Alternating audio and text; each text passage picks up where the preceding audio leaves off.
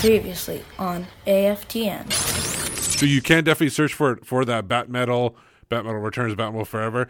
It's not safe for work, so do not watch this at work. Do- Do, not watch this around kids. I'm, come on, I would man. watch it around kids.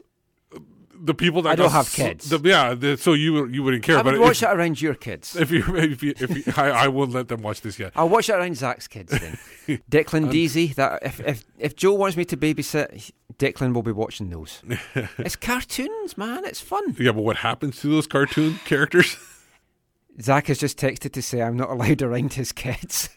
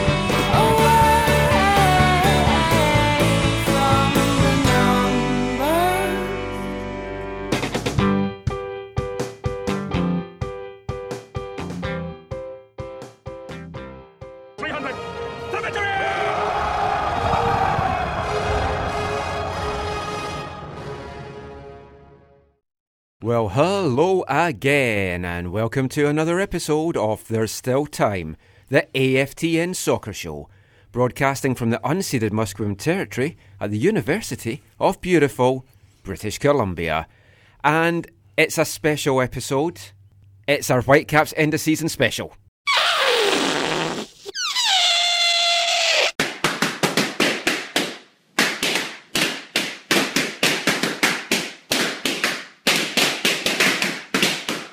We've been waiting for it. Come on.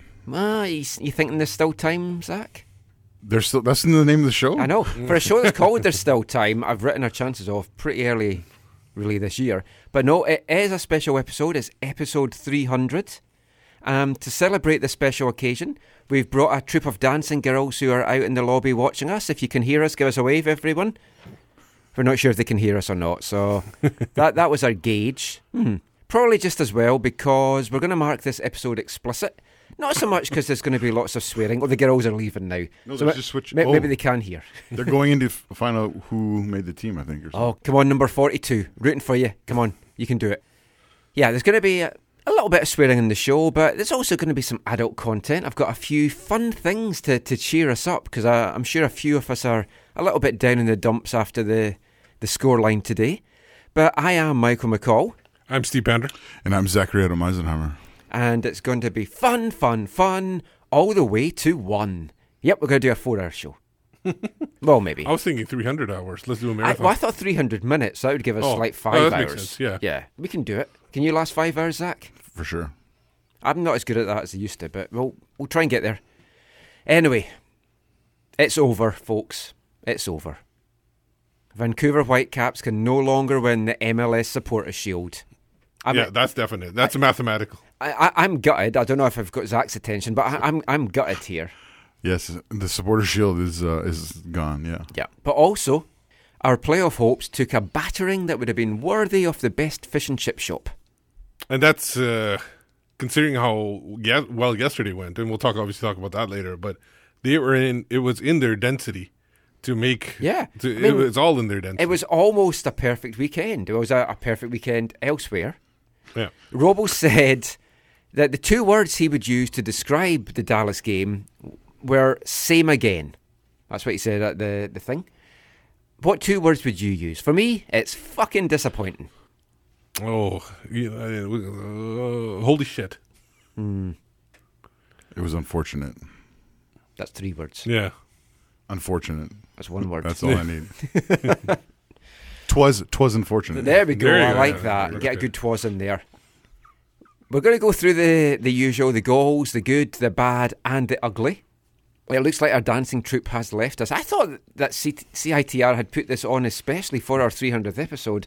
I'm That's kind of what I was feeling that- expecting. I'm a little bit disappointed. Because. I was actually counting to see how many. I thought there might be 300 out there, but there weren't. Uh, Zach sent a text going, "Ballet, is I this a was like- and I was I was like, walking up to the building. I was like, "Wait, what is going on?" But we'll, we'll continue on, carry on regardless.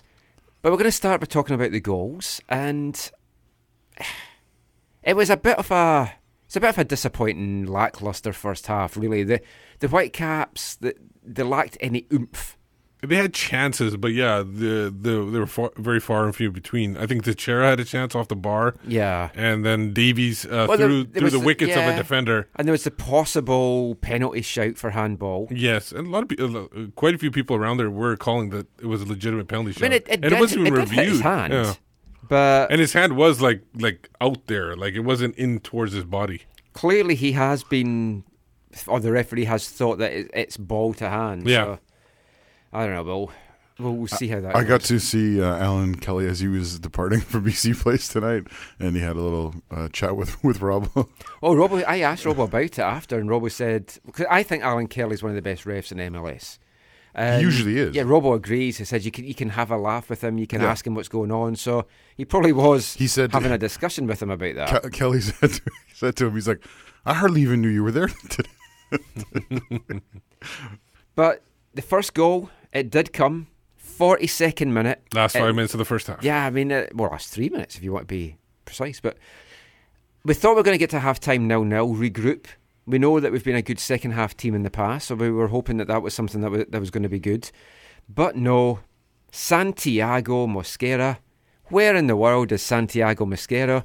Jumping over Whitecaps defenders A to number head the of ball them. into the bit. Yeah, Actually, if you look at if you look at Three. the look at the play though, the two highest jumpers actually three. I were think. Dallas players. I think there was, it three. Yeah, it was about two or three of them. it, it was ridiculous. Kendall was behind the guy, so you can't point fingers at him. We've not had any time at all to really review, review this. So, just going from what we saw at the game, you should not be out jumped at a chance like that when you've No. got big guys in the box like Henry and and, and Waston. And it, it was a great delivery. It was a great set piece delivery, and it's a kind of set piece delivery that you just wish the Whitecaps were producing a lot more often. And and the thing is, Dallas isn't known for set piece delivery. They're more of a team that attacks along the deck, and they're able to get the ball into the box, around the box, and score from distance. Into the, you don't expect them to score from set pieces, and they did two today. Yeah, yeah, I mean, it both. was deflating. yeah, both were both were, as I said before, unfortunate. Uh, the the the first one was. Uh, I felt bad for Brett Levi again. Brett Levis again. Like the, it, felt like a bit of a rash tackle that led to the free kick. Like Yeah, it, it, it- it- felt it was. It felt avoidable. Yeah. uh, to say the least. And so then to be scored on on that was uh, significantly disappointing. And then and then the the miscommunication amongst the the, the Whitecaps as a whole defending this the second goal was was uh, was a, a was a letdown. Yeah. I mean, because Ro- there, because there was there was multiple people who switched off or handed people off and it didn't work out. Right. Rob was saying same again. It's like it's like same again all season, again and again and again and again. And at halftime, I just I just did And not- again. and again at halftime again. I did not see us getting back into the match at all. I mean, did, did you feel confident they could turn it around? Because I felt I they- saw nothing in the first half that made me think they would. I felt they had a chance because sometimes they do come out of the, the, uh, the break and you know they get a tongue lashing or whatever they get. The changes happen. They do come out sometimes and bring it forward, but immediately after the second half started, I didn't see it at all. It was like uh, No, here it and there. flat. Yeah, right off the bat. I think they were lucky to get that. And there was a goal. halftime sub. Brett Levis had to go off with a quad strain. Nicolas Mezquida came on. yeah. And well, we'll come to that because we're just looking at the goals just now. But we They did, got in the game. We did tie it up. Yeah. From out of nowhere, it felt. It's like just yeah, just out of nowhere. Kai Kamara, the headmaster, does it again. Spanks the Dallas defense and one-one. And he and he and the thing is when when that cross came in, he actually met the cross. It, like he he met the header or whatever, met the ball. It wasn't like the he waited for the ball to come to him. He went to the ball and Yeah. got it in there. The way a he beast- attacked it, yeah. Yeah. in the He, he had a few like that today. Oh, unfortunately, only one of them found the back Yeah. of the net. But it was yeah, it was a, it was. That's why you have Kai Kamara, right? Like that's why they brought him here. Yeah, great delivery though from Fonzie as Yeah. well. Oh, naturally. who didn't have the best of times at left back in that second half, but again, we'll come to that as well. But I mean, after that, it's a must win game. You're hoping that they're then going to go and, and do something. But Dallas seemed quite comfortable.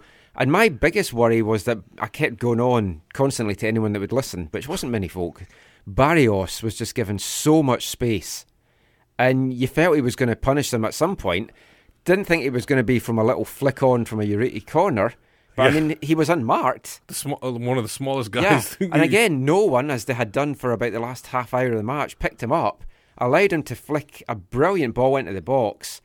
And Now- you, you cannot allow now a goal like that. Now, Robbo was asked whether this was a um, a like like drawn up on the on the practice field by FC Dallas, or was this like lazy defending, and, or was it like perfectly drawn up? Um, I think they did practice it. it seems like something that, that was. I would have thought, yeah. because it worked so perfectly. Um, but Robbo thought it was didn't think it, they drew it up at all. It No, just happened to I happen. don't. I don't think so either. I think they identified there was a, a miscommunication amongst the Whitecaps Yeah. as to who was supposed to pick up that person at the, uh, Barrios' was at the near post, and they saw that, so they played it into the near post. He flicked it on. Where there was another miscommunication where uh, who was it now? I can't remember. Uh, oh, I think Doneil Henry seemed for some reason. Passed off the tallest player on the Dallas squad, I think, to maybe Russell Teibert, was it? Yes. And he easily had No, home. yeah, I, you don't pass off the ta- like the tallest player. I, that, that's unbelievable that he gets. Yeah, we. Well, that's, that's what it seemed like, though, yeah, wasn't uh, it? no, Yeah. it, it, Yeah. but the thing is, it happens for us. Like Waston seems to be always be free, but he's actually working to get free. He's never actually completely free unless he makes a great run. Hedges was all alone in that six box Yeah. area, and there's He- no he- nobody. But he was Doneil's couldn't man. Yeah, missed. Yeah. I mean, He was Doneil's man, and it looked like he either totally didn't mark him, or I think what he did was he called on someone else to pick him up. Well, we'll get into the actual defence and the good, the bad, the ugly part. Let, let's start off by looking at some positives, and there, there were some. We were critical of Jake Nowinski last week. It wasn't his best game. His delivery was pretty poor. I thought he was solid today. I actually had him as my man of the match. Second half in particular, Yeah, he there got was- forward a lot, and there he was, really dangerous. around the 75th to 80 minute mark. He had like three runs, three specific runs into that area. Uh, a couple times it was into the into the 18 yard area. Couldn't get the cross through. Somebody blocked it out, and then the one was from a distance. Yeah, he had and that one was a a good. couple of times that as was a good line too, but somebody got in front of that again, so FC, they were able to block it Yeah, out. I thought Jake had a good game. My fun fact about Jake that I learned uh, learned today, which you may already know, but did you know he wears contacts? No, Yeah, he no, wears I he wears I have seen him wear glasses. Uh, yeah, yeah. at training, so that, that would make sense. I mean, another positive, another goal by Kai Kamara. Aerial threat. what, what's comes the, what's Yeah. the, what's his MLS total? Is it 13, 14? Well, I, I It's 12. Oh no, maybe No, 13. it's 13. It's at least 13. yeah. Yeah, it's 13. And then he has at least one in the cup, right? yeah. Yeah. So he's on a par, if not just overtaken Fredy Montero. I am wondering how many seasons he's got left in him. Could he beat Landon Donovan's record if Wondo doesn't? The Has he got enough time The- and gas in his tank to get those goals? if he decides that he wants to be a full time starter, my guess is he doesn't have that many years. Hmm. If he's willing to accept a role where he doesn't play all the minutes and and takes a rest here and there, then I think he can extend his career by a couple, two, three years at least. Well, it sounds because like he's solid in the air. That's a very important part. Look at guys like um, um, Alan Gordon, for example. Look how, look how he's he's Conor Casey going back a little bit as well. yeah he's they've extended their careers because they accepted bench roles. or specific roles within the team. I, I, And I don't think either one of those two guys are as good as Kai Kamara. No, No. Uh, I think with Kai, uh, I haven't asked the, some of the hard questions about this this year, but it seems like when you listen to some of the people talk, what has happened is he has um, had a different approach than he has at other seasons, where it's like I gotta play every game because I'm a player and that's what I do. To being like, okay, they're telling me I'm going to take this off, Yep. and him being like, "Okay, I see the wisdom in that," and not making that trip or not playing He, in that he game. He said or- that to us at training. that right. He he, want, he still wants to maybe play. it was from that, maybe it was that's what I'm thinking where I heard him. But he, st- he still wants to Yes. play, but he is listening to what people are telling him, and he's un- he's accepting that you know you you're better at judging what's better for my body, yeah, and rest is important. Bobby Lenarduzzi was on the radio this week and seemed to indicate that Kamara is going to be back next year. So I'm I'm delighted by that because I certainly want him back. I just think he's did you say really who, and else is going to be back? No, oh. I think the I- I- question he was didn't say to- who uh, wasn't. They, they, No, he they asked him about Kamara for if he will Yeah. return. So it was a specific question about him. Any other good things to come out of that game? I, I want to give a little bit of a shout out to the uh, Ghazal and Teibert first half and second half. Well, Teibert obviously by himself in the second. I thought they like FC Dallas, like I said before, they tend to like go through the midfield and score.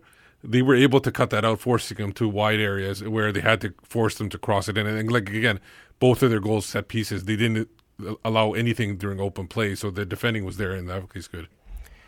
Teibert got the man of the match, the official man of the match. Do you think he I think that merited was that? well. He, that was voted on by the fans. I, I was a bit surprised by that because I mean he wasn't bad. He, No. I don't think he stood out to, to I have thought a he was, man of the match. I thought he was quite good in the first half, from what I remember. I, I, I, I, but the thing is, he's I don't not, think he was bad in second. I just can't. But he's Yeah. remember he's not a guy that's going to stand out because you're not going to notice him unless he makes a mistake. Uh, because he's he's not much uh, uh, impact in the going forward at all. Now, unfortunately, there's a, quite a few bad and ugly things to look at. Mainly you two, because our dancing girls have left us. I, I, was hoping they would stay for wavelength. they Good would song have, for them. they would have enjoyed that. Yeah, But first thing, we touched on it. Brett Levis off injured again. Man, he just can't seem to to stay healthy. It, it's getting to the really worrying and concerning stage that he seems to have been given the nod to start over Marcel de Jong, which I think will surprise a few folk as well, because Marcel had one, maybe two bad games, and now he just seems to have disappeared. he hasn't been in 18 for like three. or- Yeah. He's been exiled to the Mm. the press box. uh, initially when uh, in the stadium, I thought, oh, okay, so last week he had uh, Shaky. a, a very time. well. He, he gave away the winning goal, right? Like Oh, there's no nice. there's no way to sugarcoat that. He gave Yeah. away what the, the goal that decided the game. Uh, do you want to set- give he- a, no, no, he didn't even give it away. He set up the winning. Goal. Do you want to give a big shout out to Wasted Sundays who put the Scottish crowd from an Alloa Athletic match onto the video Oh. of Brett's Adam's a good pass? That was quality. One of the best things you'll see this year. guy. Adam's a good guy. So, but Robbo showed faith. He kept playing a fairly young Canadian, right? He so it was kind of like a vote of confidence. So when he played a role in you know giving away the free kick that led to the goal in the stadium, not knowing about his physical uh, condition, I thought, oh, this is a, a, a response like, hey, we came back to you, we showed faith in you. It didn't really fully work out this half, so we're taking you out. So it was interesting to hear after that. Yeah, there was in fact um, It was a some, strained quad. some physical issues. Yeah, strained quad apparently. Another thing that I thought was was bad was Yordy Reyna's performance for maybe two thirds to Yeah, three he quarters loo- of the match. He looked flat. He looked like a guy who had obviously hadn't played in like three weeks or whatever Mm. it was because there was the week off and then Seattle he wasn't there, so he definitely looked flat. There's a couple times when he couldn't like clear the ball even outside the box. They just kept peppering it in, and he had a chance to clear it. He couldn't do it, setting up a couple corners, and I felt like he couldn't. Uh, he was he was on the same page as the other attackers, especially in the first half. Yeah, I- yeah, he wa- he wasn't clicking right, No. which is unfortunate because in He was on fire before that. in the, We Va- did- yeah, in the Vancouver Whitecap setup, he has to. yeah, we didn't Yeah. need him. I mean, we, we saw last week how badly we needed him. He he kind of got a firelet underneath him after the goal, and he played a couple of good passes, and he was looking like the the Geordie that we know. But you need him to be there and standing up fr- from the start. Another bad thing, po- well, possibly bad. It, to me, it looked bad. Was it felt like they rushed Techera back on after that injury he took. I was gonna, I was, gonna, I was gonna have that for ugly, but Mm, yeah. Well, yeah. I mean, it's borderline Yeah. bad. It's borderline. I, I don't It think he, bad. I don't think he should have came back on the pitch at all. That was I don't know if anybody saw, um, like the, the staff saw it or somebody should have seen it. How badly he hit the back of his head and That- neck, The and almost replay like made it look horrid. it's almost like like his uh, his Crunch? his face was against his chest, Mm. Oh. like like that's how cr- how much he crunched into that. Um, I've you see that um, in wrestling, we've seen that kind of fall. Yeah. and the, the people There's have broken broken necks broken necks because of that move, and that turf is much harder than the, uh, the ring. I think He looks Yeah. he looked really fine after the game. No, yeah, I he mean, was, I but mean, you've got to trust the doctor. No. It just it looked bad. but he wasn't he wasn't the same player in that second half. No. he was the, not not as good as in the first half. He It did- was he- a third sub used. It wasn't, was it? no. It was much no, it and wasn't. uh, yeah. much and Mezquida. Uh, Mezquida. yeah. yeah. That's because the player, all the other players know. I, I was surprised Hurtado Uh, didn't come That's on. what I thought. Yeah. Yeah. Well, I, that's going to move me into onto the ugly side, which for me was that bench. And I asked Robbo this after the match. That was a like when it went to one 0 when it was half time. You're looking at that bench and you're looking at the guys on it, and there's nobody there that struck you as yeah that guy's going to come on, grab the game by the scruff of the neck, and be the difference maker. That was not a good bench. No, and why do you have, like for example, Mutch, Juarez, and Felipe on yeah, that same three bench? very similar. Well, no, I think There should only be two of them. Well, someone in the stadium today was saying, I think it was, oh man, who was it now? I can't remember who it was, but was basically saying like after Ghazal, Juarez was the center back cover in that in that eighteen. Yeah. To me, they should have had De Jong on the bench because then that would have negated the issue of what, what they then were going to Yeah, do. what they stuck doing. Yeah. yeah. In fact, going just And back you guys to the and you, and you guys said he's not injured at all. no, De Jong is is not injured. no. yeah, this is he's a not. decision. Yeah. just to go slightly back to the bad, I want to touch on Alphonso Davies because he was a fish out of water at left back. And it kind of plays into the ugly side in that if they'd had De Jong on the bench, De Jong as your sub Yep. would have been the obvious thing.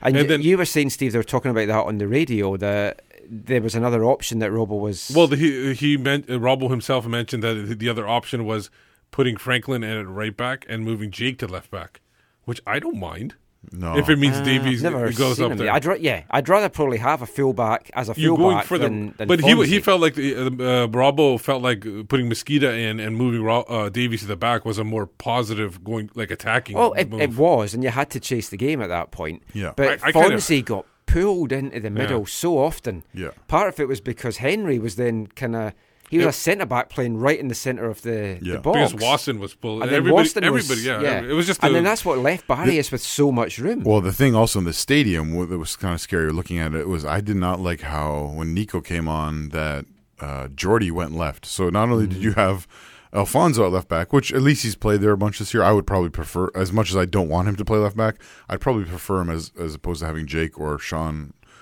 uh, you know, in there. Um, but but with Fonzie and uh, Alphonso and and Jordy on that left side, it was kind of like you're just asking to be hit on the counter with with with Reyna tucking inside, him overlapping. You, you, you could sucker punch on the counter, but just on top of that, neither of them are like like sure with Davies, it's the athleticism, the speed that he can recover, but Jordy's not the most defensive of players, especially when you put him out wide, right? Like Yeah, jo- Jordan Mutch didn't.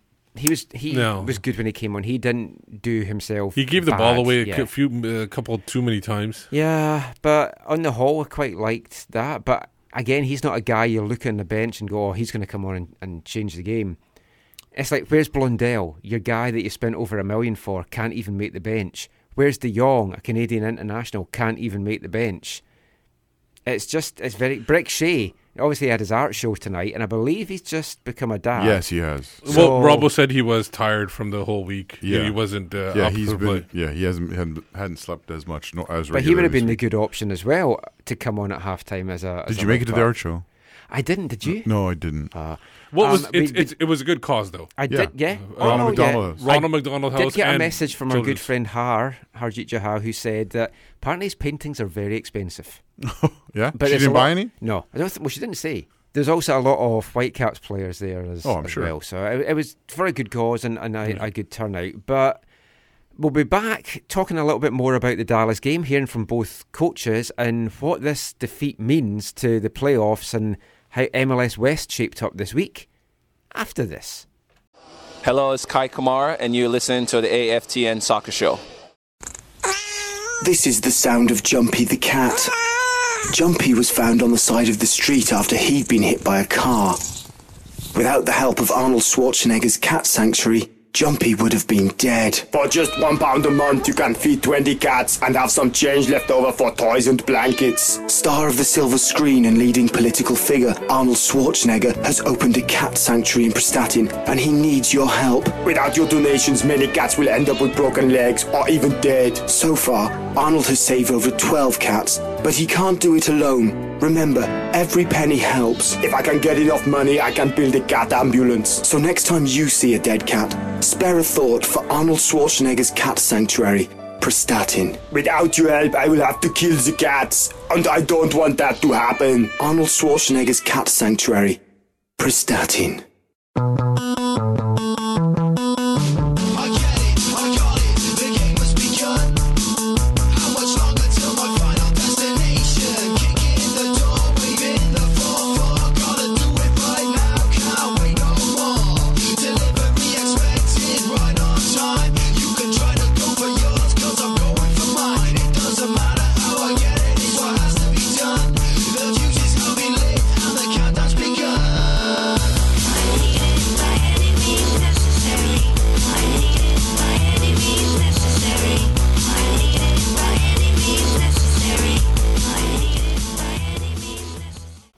Friends of the show, Goldie Lookin Chain there, and by any means necessary. And they were meant to be on the show tonight. I had an interview lined up with Goldie Lookin Chain yesterday, but they had a gig in Northampton and we couldn't make the time work and then we're in the car and it wasn't good quality, but we're going to get them on later in the year. So Legends of GLC will be back, but that was Goldie Lookin Chain by any means necessary. I like Goldie Lookin Chain. I think they are friends of the show. I think they are too. We're going to have Reese and maybe Eggsy on, so we'll, we'll see what happens there. And you are listening to the AFTN Soccer Show on CITR radio. But yeah, any means necessary there. And it's kind of got to that stage now for the Whitecaps that they have to try and get into the playoffs by any means necessary. The defeat today has dropped the Whitecaps down to eighth, but they're still just four points out of the playoffs. Every rainy piss cloud has a kind of silver lining, I guess. I guess is, that, so. is that the phrase? don't I think so, something like that. You got it. You're close. Yeah. Are we done? Is there hope? Four points, It's- not it's- a lot. It's such slim hope. It's Mm. like like the door's barely open. Um, they have to have everything go right for them at this point. For the, and I don't see that happening based on the season and what's going on. Why would it change now? You're you're the optimist in There's the still show, Zach. there's still time. There's no, still actually, I time. I, th- I think I think I'm usually the optimist compared to Zach. Yeah, yeah. I mean, with everything going on at the football club, there's some some reasons why I, I would love to see things go into the playoffs. Uh, uh, and there's obviously reasons why it's maybe let's get the season over with to focus on next year. Yeah. But yeah, I mean, there's five games left, and we've talked probably needed four wins from the six, Now we need four from five. four from five. Have to win our home games, we said. Lost two home games in a row. Given up two goals again. Didn't ask Kendall that this week since he didn't like the question last week. Um, I think he might have hit me this week. But uh, yeah, I mean, it's going to be tough. We'll talk a little bit more about what's happened in MLS this week in this part. But before we get to that, let's hear from both head coaches. It's a little bit of a long one this week, but Steve went to speak to Oscar Pareja. Happy guy. Yeah, and I got to speak to Robbo, who not so happy guy.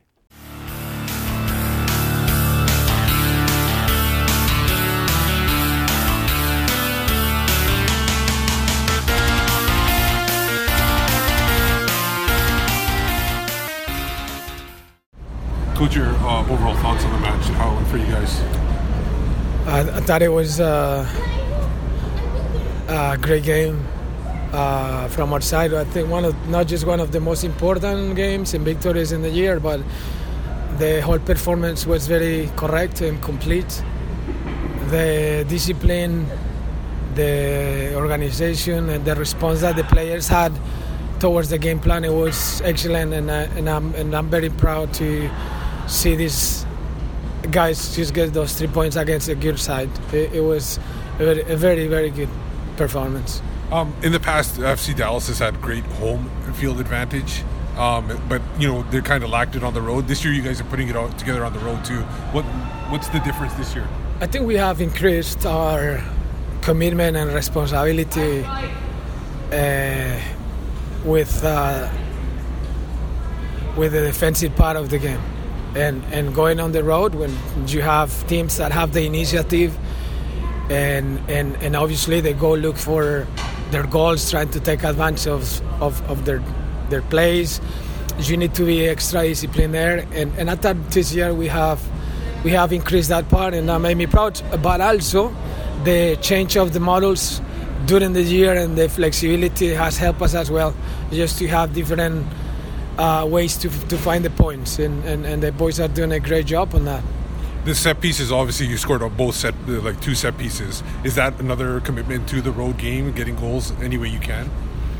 Right, especially the way this group has worked uh, on, on the set plays uh, with with uh, Jose Maria Oasan and and Marco Ferruzzi. They, they're they are doing a terrific job on on preparing all those actions with a lot of responsibility. And then today the game reward them both, and the coaches and, and the players uh, are understanding that those plays are are are very crucial. The way the way you want to get points. Also, sometimes in the play, an open play, but sometimes it's in a foul, it's in a corner, it's in a throw-in, and avoiding them because we played today probably against the, one of the best teams in the in the league uh, uh, on set plays, and, and we did well. Um, you're top of the table now. Uh, how important it is to maintain that, considering how tough this Western Conference is, and you want to get that home field advantage? Well, we can at the time. We game at the time. I say we have uh, we have important game in Portland, but today uh, the points were massive for us. Um, obviously, happy to be back in the first place, uh, but the journey journey is long still. We have to ask you the Alphonso Davies question because he's going to Europe. Uh, in your opinion, like what what makes him good enough to get to Europe, and do you think he has the ability to succeed there as well? Am- amazing player, amazing player.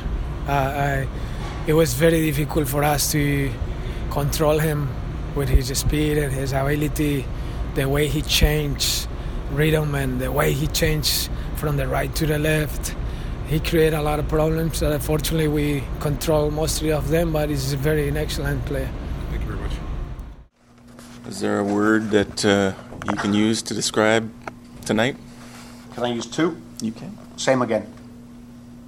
Because after a lot of hard work getting back into the game from a, a real poor first goal, uh, we conceded in the 86th minute with eight people in the box and someone free, which has probably been a fair assessment of the season. And I just told them in there that it's the game is pretty close with most teams week in week out, and it comes down to the little details. Everyone works as hard as everyone. Everyone tries. Everyone runs and tackles. But it's the details in your job when there's set pieces, when there's uh, transitions that decide games. And today, credit to Dallas, scored of two set pieces. Really bad from our point of view, but that, that's been our season, and it's my responsibility. I'm in charge. I'm the leader. I'm the captain of the ship, as you put it. So, my fault that we lost today. Do those two words also uh, count towards the last five minutes of each half? I mean, Possibly. If you look at the season, I think it's been periods of games. You know, where, when there's a set piece, it's not a resting time; it's a talking time. I don't think we've got enough talkers when the, the ball is dead, and good teams are able to play, switch on and play quick and things like that. But both balls, both set pieces were actually settled. It wasn't a quick set piece that, that done us, but I wouldn't say it's the five minutes of each half. I think we've done that across the, across the board all season. As I said, it's my responsibility. I'm the manager. I'm in charge. You're down to eighth now, but still just four points out of the playoff place. What is the message to the team now? Keep fighting. Uh, I said if you want to fight and you want to, you know, individually and collectively, we're all fighting. Yeah, we're disappointed, but you know, if, if we're being honest, we've not quite been good enough in the last two games. We've doesn't matter how you play.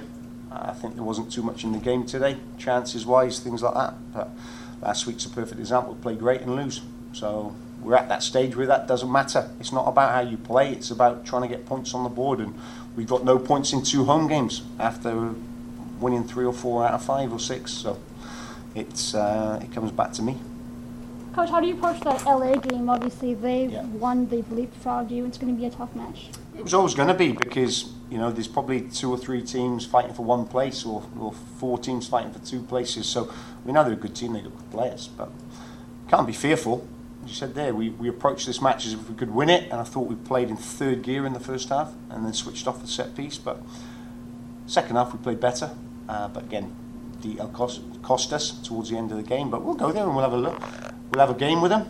It'll be good. We like going to LA, uh, and we've got to win because if it's not, it's uh, put your big boy pants on or go home. That's the reality of it. Does it feel like the playoff chances of the team making it are slipping or they're taking another hit? Well, it's disappointing, yeah, without a doubt. Uh, you know, a point wouldn't have been a bad result for us, uh, but we threw that away, which we've done a lot of times this year. So we'll keep fighting. Strange things happen in football, I'll say that, and I do believe there'll be one team, whether it's on on the east coast or the west coast, that surprises a few people, and we've got to believe it's us. They'll be disappointing today. The boys are, are very emotional in there. Uh, I'm emotional for them. Uh, I picked the team. As I said, I'm in charge, so it's my responsibility, which I'll keep reiterating. When you, when you look at your bench today, do you feel you've got enough difference makers when you need to bring someone on that you can bring someone on to, to turn the game? Well, we've got good players, um, but that shows what the, the starting boys have done. Uh, they deserve to play again this week, even though we lost last week. I thought the performance was very good, but you know, difference makers. What do you class as a difference maker? Do you class as an attacking player or a defending player? We weren't very attacking on the bench today. Um, we've got good players, but, and some of them will get a run out next week because you know we're down to the last few games and we need to win. You know, it's going to LA and getting a, a point. So I I'm sure the game will be wide open against a very good team. We've got a good result today, but do I think we've got enough players? We've got a good squad in there. We've got a really uh, vibrant team that are disappointed today. Um, and there's people that are left out the 18 today for various reasons. So, um, but we've not quite been good enough. He's the gaffer. You can try it on with him.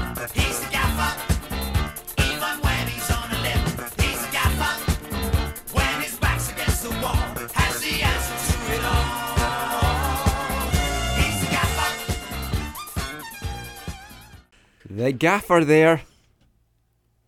For, for how much longer? ah. Uh, Steve so I'm didn't- not laughing Steve at- at your didn't- comment. I know Steve didn't go with what we'd set up there. Oh, sorry, I was, Disappointed. I was checking on something else.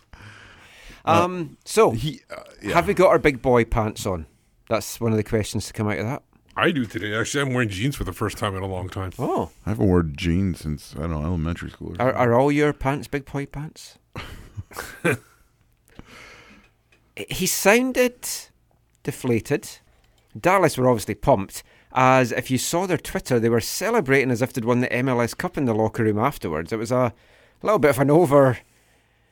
I don't know, It's just an overreaction. They, ha- they, is it they the have first gone win top in- of the West. Is it their first win in BC plays? I think it is. I can't remember them winning before. They're always they either drawn or lost. I I don't recall a win for them. I'm gonna Well, yeah, that. because there was the there was the game in um, at Empire. Did they win that one when Johnny Johnny Leathers broke the? That might have been a draw too. of David Ferreira. Do you remember that? Yeah, we talked about it actually in the upstairs. Mm. Oh yeah, we did. We d- did talk about about that today. We blamed the rest of MLS for us uh, for thinking it was a fake injury because we didn't know. You have to Everybody th- told us he was faking all the time. Yeah, and he's a Dallas diver.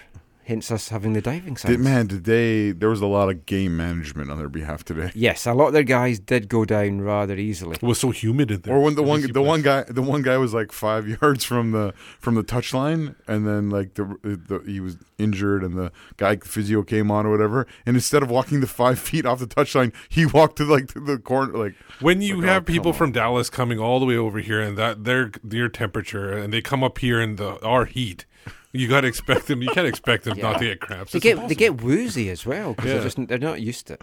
But I would do the same thing. It's like I can't really knock No, them for I- that. It's I- horrible to see when it's not your team. I don't think it would take much for you to go down with cramps or something. No, No. I'd go down at the slightest thing. Robbo, does he hang on till the end of the season? I mean, if I we need to get a doomsday clock, so it's like slowly ticking down, so we know exactly when the season is officially done. No, doomsday clock. Actually, we move it as it gets closer to the doomsday. Yeah. we we physically move it, not not a ticking down. Oh, so we have to. Well, we'll, we'll get. Well, we will say it right now it would be eleven thirty. okay, I'll bring one next week, and you can play with my clock, and I- then we'll we'll get it all up. I and running. really like your shirt. Oh, thank you. It's very nice. The Church of Star Wars. Oh, okay. Oh, it's a stained glass. stained glass window. Okay, Yeah. nice. Okay, that's not really relevant. No, it isn't. But how often are you relevant? True. And this is our 300th show, and we're going to have a bit of fun. So, Um, but yeah, no, okay. d- does Robbo make it to the end of the season? If the say the play, if we lose to LA next week, it's done.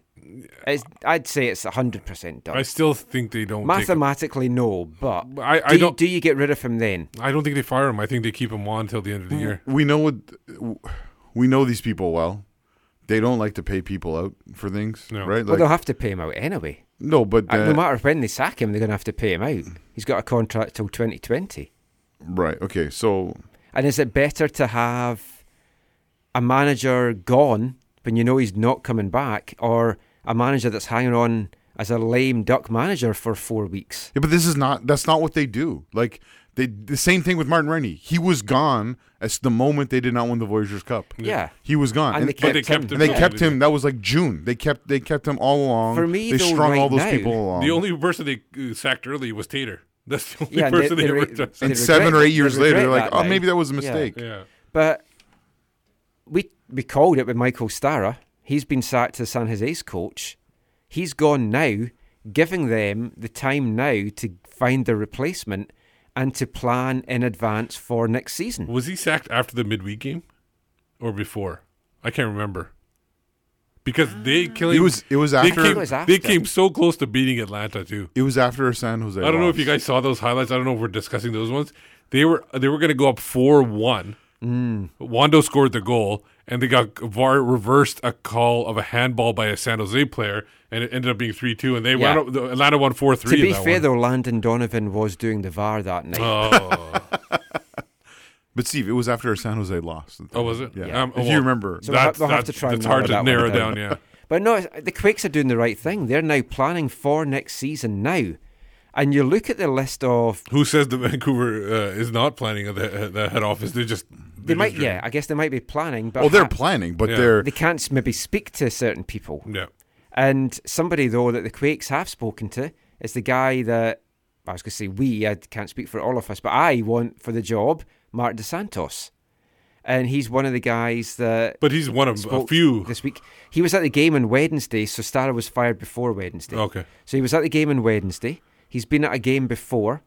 He took San Francisco Deltas Yeah, to the that's right. He's got connection NASL there. championship. no, he no. liked He, the he won it with them. Yeah, He- he took it them Oh. to the championship. Oh, okay. Sorry, I said I thought you said championship game. No. Sorry. And I won't text you about that. He's got he's got connections in the area. He liked the area, so already they're speaking to him. Now that can work one of two ways. That might just be Marc Dos Santos kind of getting his stock up a little bit For sure. because now anyone else, us, that might be interested in him, it's not then They're as gonna- cheap to get him. Yeah, no, they're going to have to open the, the Well, ba- he, checkbook. he can make his demands as to what he wants from the club. but so, but so, there are other names that are involved in this. Well, there's right? some big names. Yeah. Caleb Porter. so one of the things that I'm really interested to know is is when you look at what's happened with Vancouver and coaches in the MLS era, is uh, I I can't remember if we talked about this way back in the day when some of this stuff was happening, but uh, the uh, MLS was not happy with the Whitecaps and how they hired Martin Rennie in terms of they only like interviewed one person and and whatever. So they my understanding is I think a few people have told me this over the years, is they basically forced Vancouver to interview a minimum of five people. So that's why they had, you know, it was, you know, Jesse, yeah. Jesse Marsch and Bob Bradley, Robin Fraser, um, Robbo was, I think, one of the five, and there was one other one. I can't remember who the other one was. But, like, it was, like, forced upon them. So I Bob wonder. Bradley. No, I think it said Bob. Oh, I did think. say- Anyways, they, I, I don't know how much MLS will be meddling in what Vancouver's process this time, or in, strongly encouraging, or, or, or, or whatever. But you, but yeah, you got to think it uh, from everything that people are talking about, right? When you have when you have like the ticketing department basically just telling people like, oh yeah, we're getting a new coach, we're getting we're getting DPS, like we've talked about in previous shows or whatever, that they have a list. They have a list of people they're looking at. They uh, they, they're evaluating them. You know, their pros and cons. They're probably yeah, but the problem might be if they don't act quickly, other teams might get rid of their coaches before the end of the Right. season and appoint Right. someone that the Yeah. Whitecaps want before the end of the season. Right. Well, that happened before here too. With Yeah. How they the whole stringing Frank Yallop along and all that kind of stuff. That how that played out. If we quickly rattle through what happened, just the games that's relevant to, to, to us in the MLS West. Yeah. Midweek, Can we also talk about Toronto against Deadpool? it does not affect us. Oh, us. it was so funny. Did well, you see actually, it does affect us. We will come to that. Sorry, Okay. shush. Okay. Portland won midweek against Columbus. Not good. I thought that was bad, but Yeah. then they lost on Saturday, Which so is that was good. Yeah. So that, that kind of balanced itself that was out. unexpected too to Minnesota losing to them. yeah, I- it's hilarious. And Boxall got the winner. Yeah. Yes, I know. That was a shock. As as hilarious as Seattle's loss to Philly was, I didn't think it was going to help us much. And Yeah. then today They lost to they Zlatan. got hammered. They're now on a losing streak, which sadly we could not start. They lost to the Ibra- Ibrahimovicers. Mm. And Ibrahimovic was a yellow card away from missing next week's game with us, and he didn't get it. Oh, so he will Maybe play next week. retroactively. We can we can try. We can go through the game tape with a fine tooth comb and see what we can find. Do the Whitecaps have any appeals left, or what are those? Or are those? I guess it's, it's only your own own team you can do that with. Yeah, we could make an anonymous phone call. I am Arnold Schwarzenegger. I I'm- have I watched. am VAR. LAFC beat San Jose 2 0 in the first match on Saturday. Walker Zimmerman got Brace, a double. yeah. Now that moved the, the newbies up to second temporarily, but it was another blank from Wondo. I don't know if he's going to get the record this year, and I don't know if he'll come back next year. So I think he comes back next year. I think if he doesn't With get new- it, he has Now to. that they fired the coach and they go, they're bringing in somebody else, I Mm. think that would invigorate him. Yeah, maybe if his I- I assistant still coach hope or he- I coach. still hope he gets it this year. Him. Yeah. Now, just what the doctor ordered in Atlanta. And just what Steve predicted. Yes. It wasn't a hard prediction though. The five stripes got three points. Yeah. And it clinched them a first round playoff bye. Did mean though that we can't win the supporter shield. And you're talking about Atlanta by five yeah, oh stripes. yes, You should Atlanta. mention And it, it, Eight years of supporter shield heartbreak. Yeah. we're going to do it one year. We're going to win that meaningless trophy. It It's kept. not- it's not meaningless. It's meaningless. Does it get us into the Champions League? No. Does it get us into the MLS Cup final? No. Where does it get us? Michael, things have meaning because we give them meaning. Oh. Oh, that's deep, man. I didn't think pot was legalized the next month. but, uh, yeah, RSL. Atlanta beat RSL. Yeah. So that just kept them five ahead of the Caps with a game extra played. If we'd won today, two points with a game in hand, but that didn't No, happen either. no. Then, after taking two points off RSL last week, Minnesota helped us even further, as we talked about, by beating Portland, so that was great. Philly followed up their midweek win over Seattle by beating Sporting KC, which was a big shock. But doesn't help. Well, does it maybe indicate that KC aren't that strong on the road, and it, does it give us Oh, hope? gotcha, Am I clutching at straws? Yeah, clutching at straws. Will Johnny Russell get a restraining order? Which you from better when he clutch as soon as possible because they are uh, making it illegal straws, plastic straws. Yeah, I'll, So I'll, clutch them- I'll I'll use. we can. What my- are we going to use for uh, for people who still want to use straws? Are they going to make them out of something else? I think you could you get your own, bring your own straw maybe. worms. You just blow the inside out and then you suck your stuff up. Trust me, it works. And if you haven't got all the worm off, I uh, just for the record, I'm against the straws. I what about worms? Uh, for fishing. Well, for anything. Oh, I- But yeah, LA, Seattle today was the big game. Yep. Didn't go well for the Whitecaps, possibly. Yeah, I- Seattle lost. I don't think we're catching Seattle. I used to like Unless that, they're going on a losing streak, maybe Uh. they're they've exhausted all their wins. I used to like that game with the worms. What was it called? Where the worms were on the thing, you had to shoot them off. What was that called? Something worms. It was.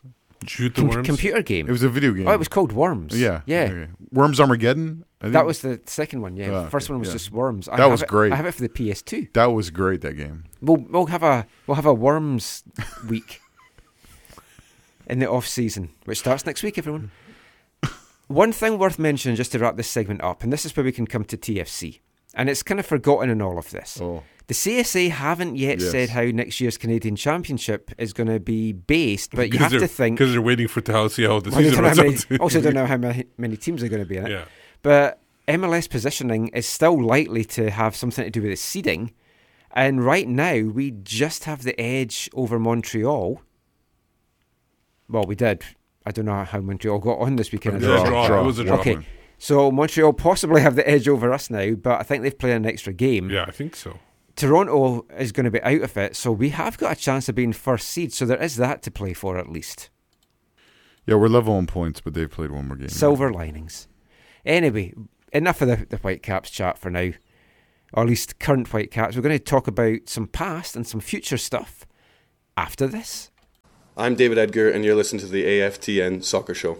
Hi, Jeff. You look amazing. Where did you get that thing on your face? Do you find shaving boring, painful, and arduous? Can't find the type of razor to suit your skin's needs? Then why not try having a beard? Beard. Yes, the beard is guaranteed to give you 100% satisfaction and a look that will make you feel like a king. A king with a beard. Beard. Beards not only look good and feel great, they get respect. Just look at math teachers, history teachers, and scientists the world over. Beards. Need somewhere to store unwanted morsels of food when you're on the go? Then look no further. Beards. As endorsed by Terry Waite, Abraham Lincoln, Uncle Albert from Only Fools and Horses, Peter Sutcliffe, and Noel Edmonds, and many, many, many more. Beards, in conjunction with the National Beard Registry. Terms and conditions apply. Not available for women.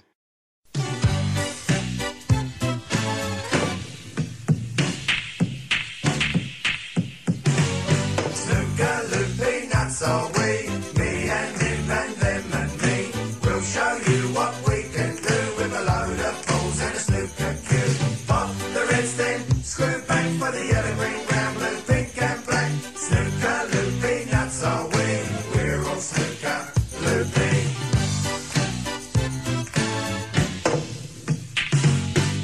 Welcome back to the AFTN Soccer Show on CITR Radio.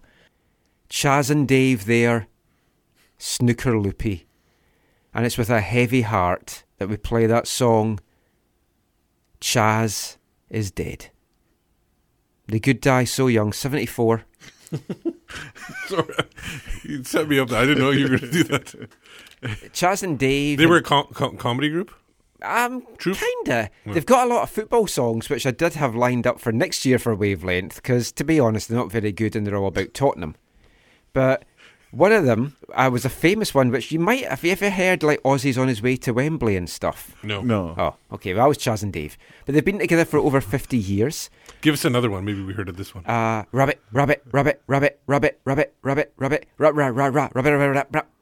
No, no, I haven't heard that. Okay. How about another one? Gertcha. No, not that one either. W- Will Will Silver has messaged in the show saying, "Damn, Michael has to tell me these things," with a picture of uh, his map from his phone of him in North the Northern United Kingdom Yes, in North, I know. Northampton. Way Will in Silver the- should have been at Goldie Lookin Chain on He should have Saturday been. night. I am, I'm disgusted. It was Yeah. only ten pounds to get in. Oh, bargain! Sh- shocking miss. Yeah, but yet poor, poor Chas and Dave. Um, Well, Chas, Dave's okay, I guess. well, Dave's missing his friend. okay. We're going to have a, a bit of fun for the rest of the show. It's the 300th episode, so we're bringing back our favourite segments, lots of our food segments and stuff. We're playing music and stuff by some of our favourite bands. So we had Goldie Lookin Chain earlier. Obviously, Wavelength is coming up, and we have a double Wavelength in this show. So kick this seg- this part off with a question. Mhm. We're hearing a lot of murmurs recently that this off season is going to be a complete overhaul for the club on the coaching side, on the playing side. Coaching side as well, possibly going into the residency. There may be some sort of big departures there. Some of the, the coaches have already moved on to, to other opportunities as well. And on the playing side, it looks like the, the squad, the MLS squad, could be blown up. And I know we've talked about it. You guys don't really want it blown up. But question I have for you is if we're being honest here, and putting aside your personal feelings as to how much you like players and, and stuff, looking at non Canadians, because I think they're the ones that's maybe going to be safe, who do we really care about losing here? Like, is there any players that, if they went back next year, we we really would be gutted? I'll start. Alphonso Davies. Well, that's. I said that's non-Canadian. Oh, oh wait, I will be supporting him fully next year. But I mean, oh, is- non sorry, non-Canadian. Yeah, Canadian. is there any? Oh, I mean, non. like for me, Wait, Kai. you, you're already taking out the Canadians. Wow. Well, they're, they're all going to be here. It's like you pretty much know that they're going to be Okay. back. So for me, Kai, Kendall, who I don't think will be here, probably Jake Nerwinski, and probably Stefan Marinovic. Yeah. We can easily get another goalkeeper. I just like talking to Stefan. He's great fun. Yeah. But I, I think those four for me are the only ones I really So want to keep. Kai Kendall, Kai, Kendall, Stefan- Jake, and Stefan. Is there a, like realistically? Is there any other player that you think, yeah, he has to be back next year for Uh, us? there's nobody really that has to be back, but like a, a player that I wouldn't mind coming back is Yordy Reyna if he, pl- he plays the at you know consistently at the top the way he was uh, for a couple stretches this year. I think he would be invaluable. But see, then for me, the problem is his he's so inconsistent. That's the problem. The good, He's in MLS for a reason. yeah, the good Reyna, yeah, love him back. The inconsistent Reyna, I'm pretty sure we can find somebody else out there that can do what he can do and might have a bit more consistency. One guy who I think uh, will probably be back because he's good value for money would be Aaron Maund of the Oh, yeah. yeah. Oh, for sure. I think he's shown his that, that he's good for the amount. mo- He's he's not going to be a superstar. He's probably willing to play a third center back role if they got two other center backs. So he, he he's a guy who, uh, similar to Russell, similar to Eric Hurtado, doesn't need the limelight and is willing to put on like uh, be a worker. I think uh, non-Canadians. I think yeah, K- K- Kai and Kendall. I, I, I think there's. I, I, I think there's a chance Kendall's not back, but I also think there's a chance he is back. To be honest, he hasn't like excelled. I think to the level that might have. If he's looking for a, a move to Europe, for example, I don't know that there's teams over there that No. would want to bring him. Like what like a team a team sees him on the team, and maybe they look at the goals allowed for the team for the season. They see it's like what fifty whatever Right. or whatever it is. and, but and, but to be be fair, to be fair, not to try and quote him from last week. That's not an always an No, no, individual no. thing. But people will look at the captain that is of the- the team the that right, and then like- they'll also maybe go and look at like what was it 2015 when they were like That- part yeah, of the exactly. you know Yeah, but then they can look at 2016 where it wasn't good. So I mean, you can do all that kind of stuff, but it, So so no, who else? uh, The Yeah. other other person, uh, who I, s- s- um, can I talk about? A, uh, I sent you a message about this last week about someone who we thought is not going to be back, but that's maybe not true. Yeah. Okay. Yeah. So I, I looked in. I did some more digging into the Nico Mezquida to Scandinavia. yep, I'd heard he was going to Norway, Right. And I hear that that's not true.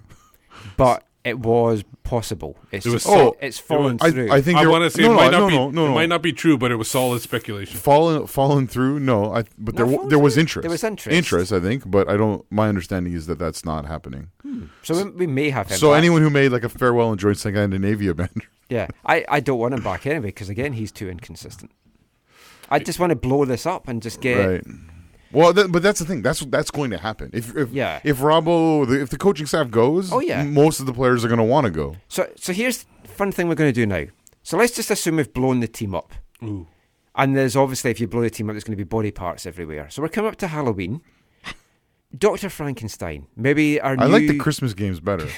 maybe our new coach is going to be Dr. Frankenstein, and maybe he could find, help us find our perfect player, our perfect man.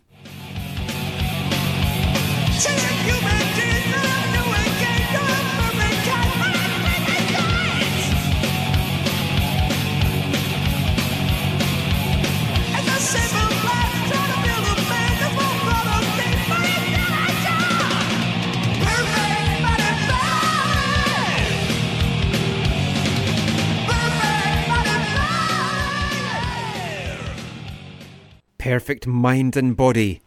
Sing the German band Rage. I'm sure you're very aware of their work. Uh, I'm familiar with Rage Against the Machine, but Mm, not Rage not- not from Rage. Solid Germany. man.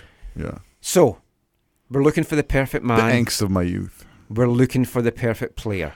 So if we were to dissect the current Whitecap squad, like literally chop them up, put some composite parts together, Mm-hmm. which parts of which players in the current Whitecaps team would make your perfect Whitecap? So we're looking like whose speed, who's build, who's grit, who's tackling, who's aerial ability, who's left foot, who's right foot, who's head. I was in a dark place when Yeah, I wrote this this. is segment. really weird. so mostly, most of that's Alphonso Davies. Although you want probably want No, someone else's right foot mm. speed for sure. Alphonso Davies, speed and left foot. left foot. How about Russell Teibert's? Left foot. He's not bad. No, I No. think it's a pretty good left foot. I, I want Kai Kamara's head. Yeah, I figured you would.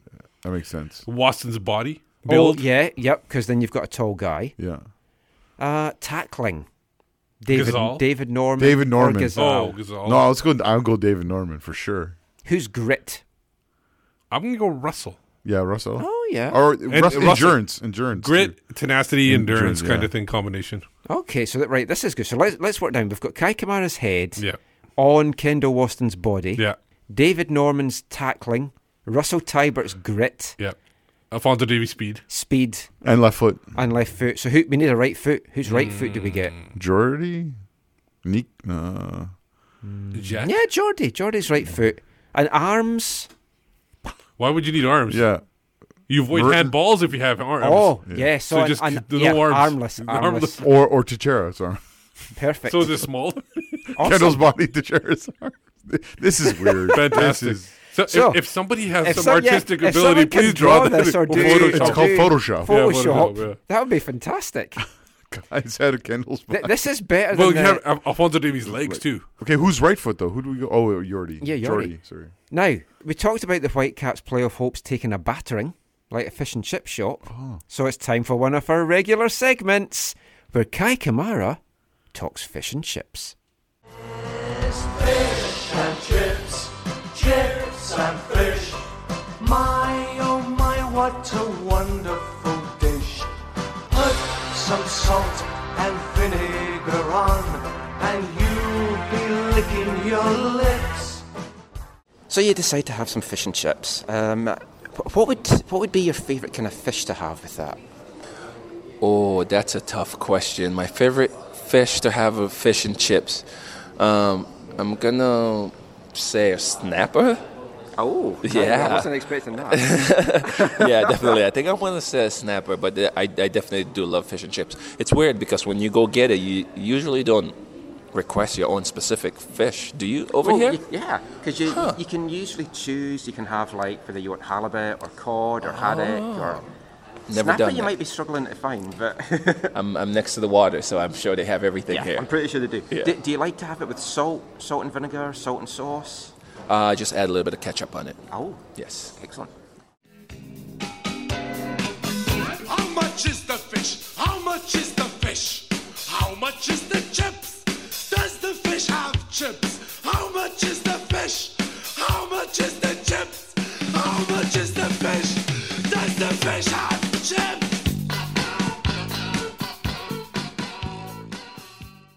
Kai was a little bit surprised that you could choose what kind of fish you had. I'm a Yeah. am a haddock person. I like haddock, but I don't have it enough. I like There's not hal- enough. I like Mountain. halibut. Ooh, Ooh, you're you're fancy. expensive. I know that's why I don't do that often. But if I if I do regularly, I it's love- usually cod. Well, I love Kai Kai cod. wants red snapper, so he's kind of Well, of you know, fancy as well. I don't, I I, don't don't- eat fish and chips regularly, so that's why I can go halibut when I want. I don't. go. I don't know if you can do it with fish and chips so much, but I also this would be more expensive. But I love me some sablefish. I have never had. I don't know if you can do it. I've had a grouper when I was down in Florida. Fascinating chat we have on our show. It's better than talking about whitecaps. Let's let's be honest. But we are going to talk about whitecaps. it was a sad day. Well, we, we've talked about present whitecaps. We talked about future with this hybrid player that we've just built there. Let's go. I don't think the Whitecaps could afford that player. Let's go Except into the the, past. It's a special 300th episode, so we had to get a special player interview, and that special player is Whitecaps legend Jay Nolly.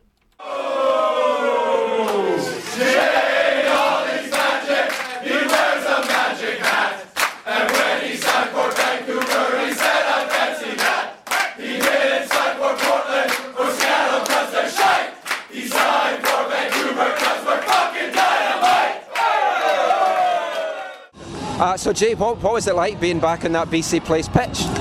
Oh, I mean, just even walking back into the stadium, I got goosebumps. Um, you know, Vancouver means so much to me. The Whitecaps mean so much to me. And being here, walking out, looking up the jumbotron, it just brought back memories. You know, when we transferred from uh, Empire into here that first season, uh, it, it's a beautiful place to play. It's a great city, and the, you know the fans are fantastic too. Just uh, listening to everybody. Uh, you know, you feel like once you're gone, you're, you're forgotten, but when you come back, it, it's really nice that everybody still remembers. Now, you were with the Whitecaps for a lot of years back in the USL days. If you look back at your Whitecaps career, what was the biggest moment for you? Uh, it would be Canada Day against Toronto when we won 1 0. Martin, Martin Nash scored on a penalty kick. Um, it was just something something happens. We were still in uh, NASL US, USL, they were MLS. You know, they didn't give us much chance in the Canadian Cup to go in there and get a, and get a win, and, and we did on their turf. And for, for some reason, that moment just sti- sticks with me. And, um, you know, there's a lot of memories here. I mean, Empire as well, too. The first game walking out, feeling the crowd.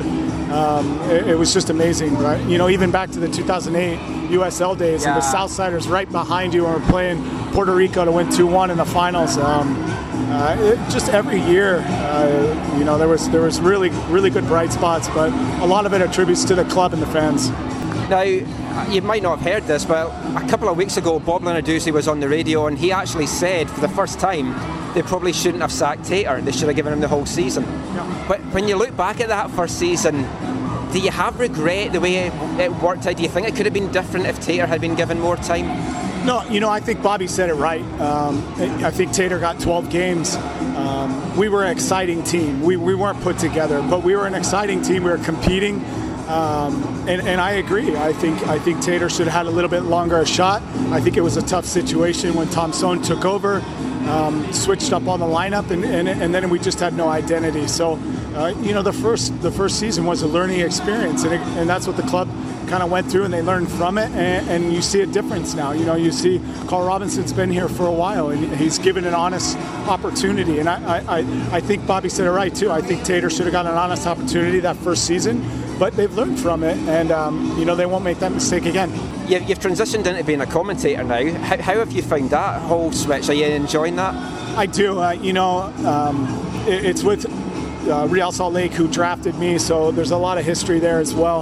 Um, but for me, you know, every game at home, I get to walk out onto the pitch. I get to feel the energy. So when you're done, it's hard uh, because you, you know I've done something all my life, and so you're miss pinging balls around, catching balls. So it's still an opportunity for me to feel a little bit connected. Uh, it's hard to step away from the game. Every pro will tell you that, but it's nice that I keep, get to keep my toe in it. And like looking at the playoff race right now, like we- we've been talking about it on our show, and we we think it could come down to the Whitecaps and RSL. For us, RSL realistically looks like the team we could catch, but it's it's not an easy run in for them, but it's quite a good run in for RSL. How how do you see RSL or the rest of this playoff race panning out? Yeah, I think for, for RSL, the big thing for them is they're so good at home, and they got some home stretches coming up. They got Minnesota tonight, which they, they should pull three points in that game. You know, and, and this is a big one for Vancouver. Vancouver, Seattle, you got to get that six point swing there because that last four, you know, two in the playoffs, two out of the playoffs, they all can catch each other. It's going to be tough because I don't think FC Dallas, Kansas City, I don't think they're going to slip enough to give uh, the Whitecaps an opportunity. So it's going to come down to those last three teams. If if, White, if RSL keeps winning, it's going to be tough for the Whitecaps to catch them. So they got to ping off teams like Seattle. Brilliant. Thank you so much, Shay, and good luck. Pleasure to see you again. Thanks.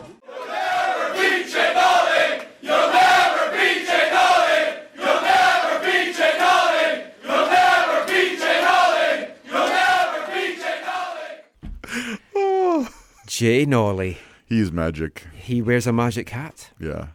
Do you remember? Oh, what's his name? I can't remember the guy's name now. I can see his face. The um, do you remember what his like infant son ran on the field? Yeah, I was. Well, gonna, that was it. Yeah, I was going to ask my you best what, memories what your favourite yeah. Jay Nolly moment Yeah. is. Morbittle captured it, Yeah. and it's up on YouTube. Oh yeah. It was because he's this kid just Dre runs on was the it field. Dre? Was it Dre? Andre? And like Jay picks the, the kid up and he's go, whose kid's this? And the game's going on. Yeah, it's like, whose kid's on. this? So he saves the kid from possibly getting whacked in the head with a ball. Yeah. Um, the the 2008 championship. Oh yeah. That that was my first season watching the Whitecaps. And to be fair, I think it's Glory gone all downhill since Glory then. Hunter, really, yeah. I started with a high, and it's just been woo. I loved Jay Norley to speak to. He was a great guy, good keeper. Remember when he played the Man City game? Because Joe Cannon didn't have any interest in playing in that. So Norley played the full 90 minutes. After the game, all the media went to the Man City locker room. And I was the only one that went into the Whitecaps locker room. So I had a great chat with Jay. No one from Man City would speak to any of the media. So then they all came back to Whitecaps locker room and they'd all gone by that point. That's what happens when you chase the big guys. But since we're reminiscing, we, we talked to Jay last week. He was up for the Celebrities and Legends game. We'll just mention that. So some of the comments Wa- about was he RSL might be the only team we can catch. Yeah. Was he a celebrity or a legend? Or He was a legend. legend. He was a double legend because he played the first half in goal, and then the second half he played as an outfield player. So multi-talented. But we were talking to him there about Bobby's comments recently that he's. We've touched on it in the show before that Teitur should have been maybe given to the end of the season, and I mean it's easy to kind of speculate, and you don't know f- for certain how much difference would it have made. But do you genuinely feel it would have made much of a difference? I don't think we would have been a playoff team, but I do think we would have had a bigger points total. Well, the aforementioned Mor- Morbital would have kept his job. maybe. but I don't. Oh. We'd have had a better points total, I think, because I think the players were more. They more bought into Oh, what yeah. Teitur was doing. Yeah. It was a joke. It was a joke. Yeah. a They joke, they went man. downhill. It was. Yeah, you're talking. About, I was They- talking about a lame they- duck they- manager. they- that was Tom Soehn for most. They, they of were the- essentially getting a lot year. of draws with Teitur. They weren't getting the wins, but they were picking Yeah. up a lot of draws. And uh, once the, that that change happened, it just went down. Oh, yeah. like Yeah. really fast. How bad or good was that 2011 team? But if you look back on it now, Well, it definitely was wasn't it as the ba- worst Whitecaps squad in MLS era? Well, well, in terms of because of what happened in terms off of the pitch. quality. Yeah, Do you mean? no, no. In terms of quality, I don't think so. Yeah, quality. I'm thinking quality. I'm I, d- I don't about. think it was the worst. Uh, it's hard not to see that the You had Whitecaps. Hassli and Chiumiento Yeah. and Camilo and No, but It, it wasn't. It wasn't a team that was uh, properly co- coached, especially the like we said. The, the I don't think half the of season. depth was there, which was the problem. Yeah, No, but uh, the thing with MLS, at least the Whitecaps era in MLS, is that the salary budget has increased every year, which has allowed you. I, like when you Hmm. look back, if you go back and listen to the sh- old shows, it's kind of like every year, like, oh, and the Whitecaps are deeper than they've ever been, or whatever. Well, it's because I've said that a it's, lot It's part of the, the the mirage of MLS. They make Yeah. you feel good every year because Well, Robbo you're said that as well at the start of this year. He yeah. feels it's the strongest squad he's had. So where was the where does the 2018 Whitecaps compare to the 2011? If they played each other in a game, what score are you going with? Obviously, the 2018 team will give goals up. But the, so, but they would they would so at least two goals for the 2011 team. they they would probably win. But the thing is, yeah. I don't think, uh, see uh, Jonathan Leathers uh, um, taking care of Alphonso. That but well. sh- but Brek or not Brek, uh, Well, he Shea might Salinas can play care can other play fullback now. well, not back then. He didn't play though. No, but I'm gonna, I'm gonna go. right back was Leathers, N- uh, Nebraska- and Oh, Wes Knight, man. Wes Knight. Yeah, but he's I- gone and halfway an through. injured Jay DeMerit. No, at the end he only left Yeah. in like August. And then uh, also, I think it was a Bilal Duckett too. Was in. Oh Yeah, yeah, but Yeah. I always thought it was Cockney rhyming slang that Chas and Dave would have used, but it turns out it wasn't. Bilal's a great guy. He's he's having fun in USL. Is he still playing? Yeah, he's like the captain of like the Pittsburgh Charlotte in or- Charlotte Independent. I forget the name of the team. I'm going to go 4-2 2018 Whitecaps over 2011 Whitecaps. But the th- the th- one of the, aside from a few players like Kei Kamara, maybe Kendall, what like the personalities that were in that 2011 team, like they were so lovable. Or sorry, most of them were so lovable and like engaging and interesting, Yeah. and like.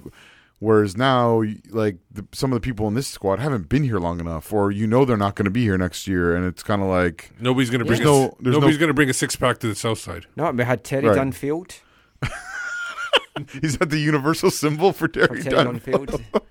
I, I always mean to ask. There, there's been some rumors. No, no, around no. That's not. That's not Terry talking about. Dunfield No over the years. rumors. No Okay. rumors. No rumors. innuendo. Yeah, please. Okay. I would give it a slight edge to 2018. Oh, okay. But I, I think it's a lot closer than people would think. Hmm. Just because I think the 2011 team, just uh, at their top of their game, Yeah. they had a lot of heart. I think at the top And I of the think game, 2011 missing. could win. Actually, Would, would Robbo play for the draw? Michael, Michael, Michael. Hmm. Anyway, if they're playing in Seattle, maybe. It's time now for our first wavelength of the evening, and with it being the 300 show, we are bringing back friends of the show. We, we had to have half man, half biscuit. Oh, I was. I've been waiting for full man, full biscuit. They are coming next year. Okay. That's my tribute band. Okay. But this is 1966 and all that.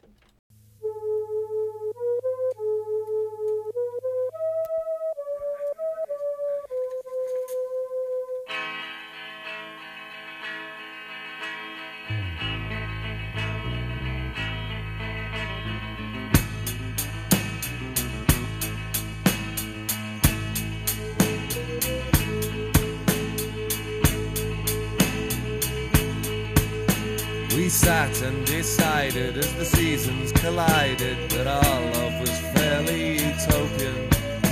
If it wasn't for my pills, my psychiatric bills, and your unreliable fallopian, then I guess we'd be fine, embraced on cloud nine, emotionally impossible to sever.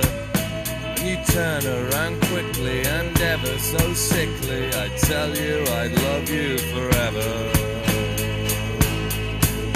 If only you'd give me my Lev Yashin poster back. Six months ago, I returned your brown anorak, but you keep forgetting, and it's far too upsetting to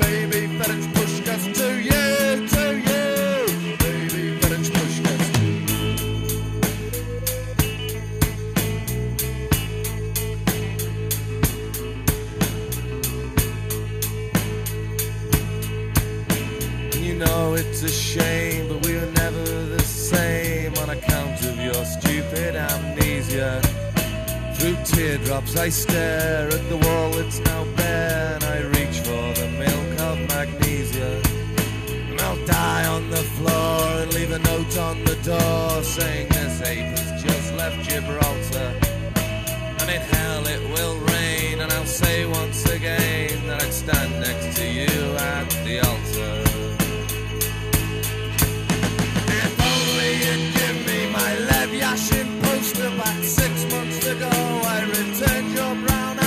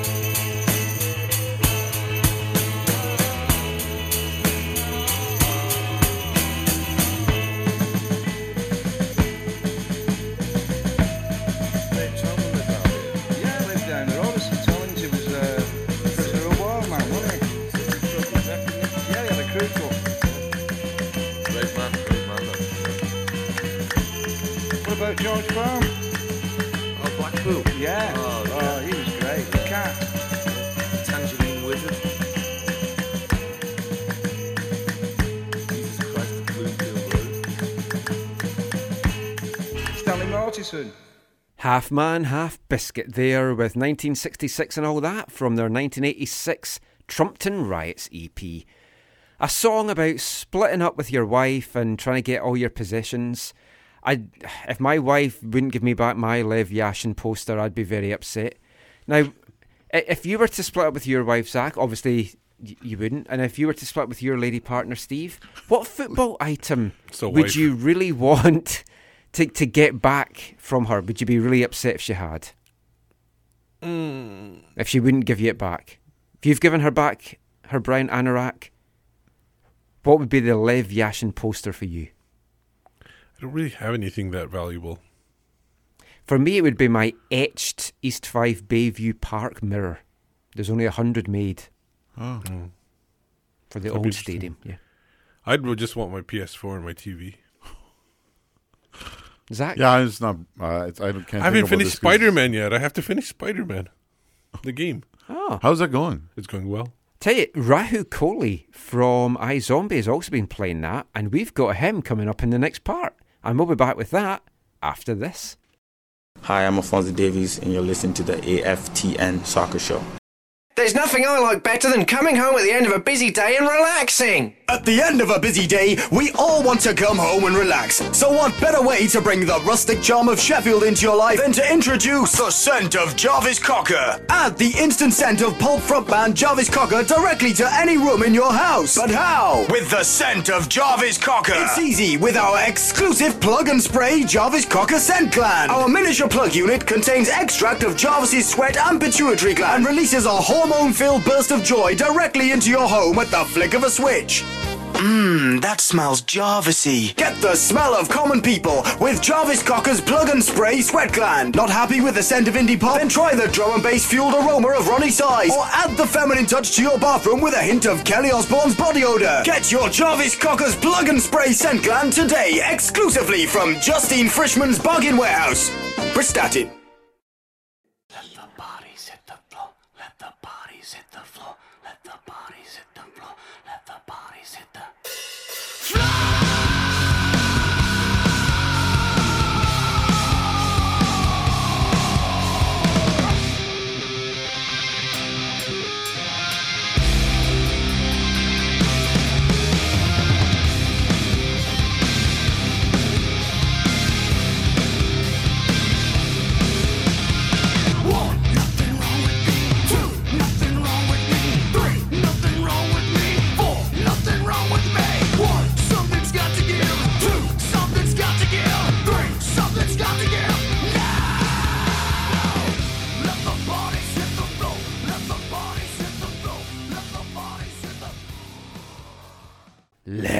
Bodies hit the floor. Which is what will be happening, I'm pretty sure, in the off season with the, the Whitecap squad. I thought you were going to say that's what happened in the Dallas dressing room as they celebrated. Well, that's what ha- happened on the pitch with the, the Dallas Oh, that's right, on the eh? pitch, They were certainly hitting the floor. But yes, drowning pool there, as picked by Steve, not me. Folk are probably going to think it was me that picked that one. No, what are you talking about? I've never heard of these people. I'm, I'm fresh and clean. Because you've been using the Jarvis Cocker scent. Yeah. Hmm. The what now? You didn't listen to the ads, obviously. During the Oh, break there. sorry. Yeah, I did not listen to the New Yorker. anyway, welcome back. You are listening to the AFTN Soccer Show on CITR Radio 101.9 FM. So we're going to move away from Whitecaps talk in this part. A, What? li- a little bit. We're going to come back to it towards the end. We're going to bring you another interview that we did last week from the Legends v Stars game. He was wearing a Whitecaps kit, though. He was, and he's a massive football fan. Rahul Kohli, who plays Ravi in iZombie, Liv Moore was there watching the game in the stadium. I got to see her. So close. So close, I could not get to speak to her. Why not? And we totally had The no way. restraining order, I think. That's what I was going to say. Well, that's why she was on the other side of the pitch, Yes. probably, too.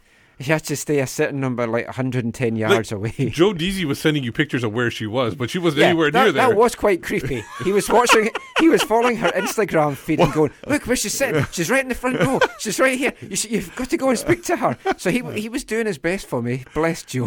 Uh, He's had a kid. He's living through his. when you're through you right when now. you're when you're like, why the restraining order? They're like, sir, we have access to your phone. But no, she was there cheering on the iZombie castmates. Five of them took part in the match. One scored, didn't they? Yeah. Oh yeah. Uh, you got you got your hashtag more live more. That's so great. Yeah, Major Lily White scored. You don't watch the show, do you? This no, is, this, no, this don't whole worry about part's it. going to be lost in I don't, I don't see why you even uh, worried about his like blank look on her. I got face. to, I got to talk to Davide Chiumiento. That was great. Jay Nolly. we could have recorded that for us. We could have had that as well. Yeah, no, I couldn't record. I don't think he would have been as as candid. ah, okay. Right, let's get back to Rahul. So, Rahul's a big Liverpool fan, Right. and it's the last year of iZombie. It wraps up next year. He was seizing up as he got off the pitch, but he gave us eight minutes to talk to. I had so many more iZombie questions, but we split it up. We've got football, iZombie, Funhouse, and racism. Wait, so we're going to talk about what? all that. Have a listen.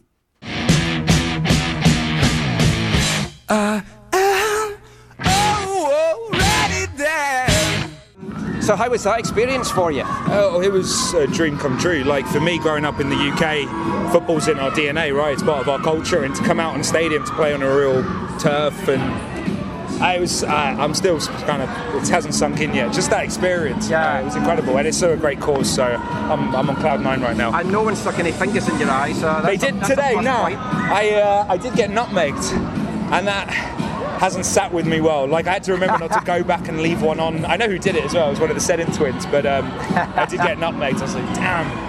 And uh, I also committed a penalty. I committed a foul. I dragged. Oh, I dragged. missed that. Yeah, uh, the coach told me to foul one of the opposition in the box so that they could get the uh, little girl that was playing with us a penalty. Oh. okay. So I dragged him down. I whispered in his ears, "I'm, I'm fouling you." I dragged him down to the uh, floor, and the ref wouldn't give it. So we were like, "Oh, well, all right, well, we tried." So we know you're a big football fan, big Liverpool fan. Um, for, for this season, how, do- how do you think Liverpool's going to do? Is, is this going to be the year you're going to get it again? No, I mean I know that there's the ongoing joke that Liverpool fans always say that every year is their year. Um, I'm not going to fall into that trap, but I do think that it's one of the most solid all-round teams we've ever had. I think we've always had components that were very strong, um, but we've never had balance. And I think this might be, I think what people are feeling right now is the first time this team may have balance. They have a good spine.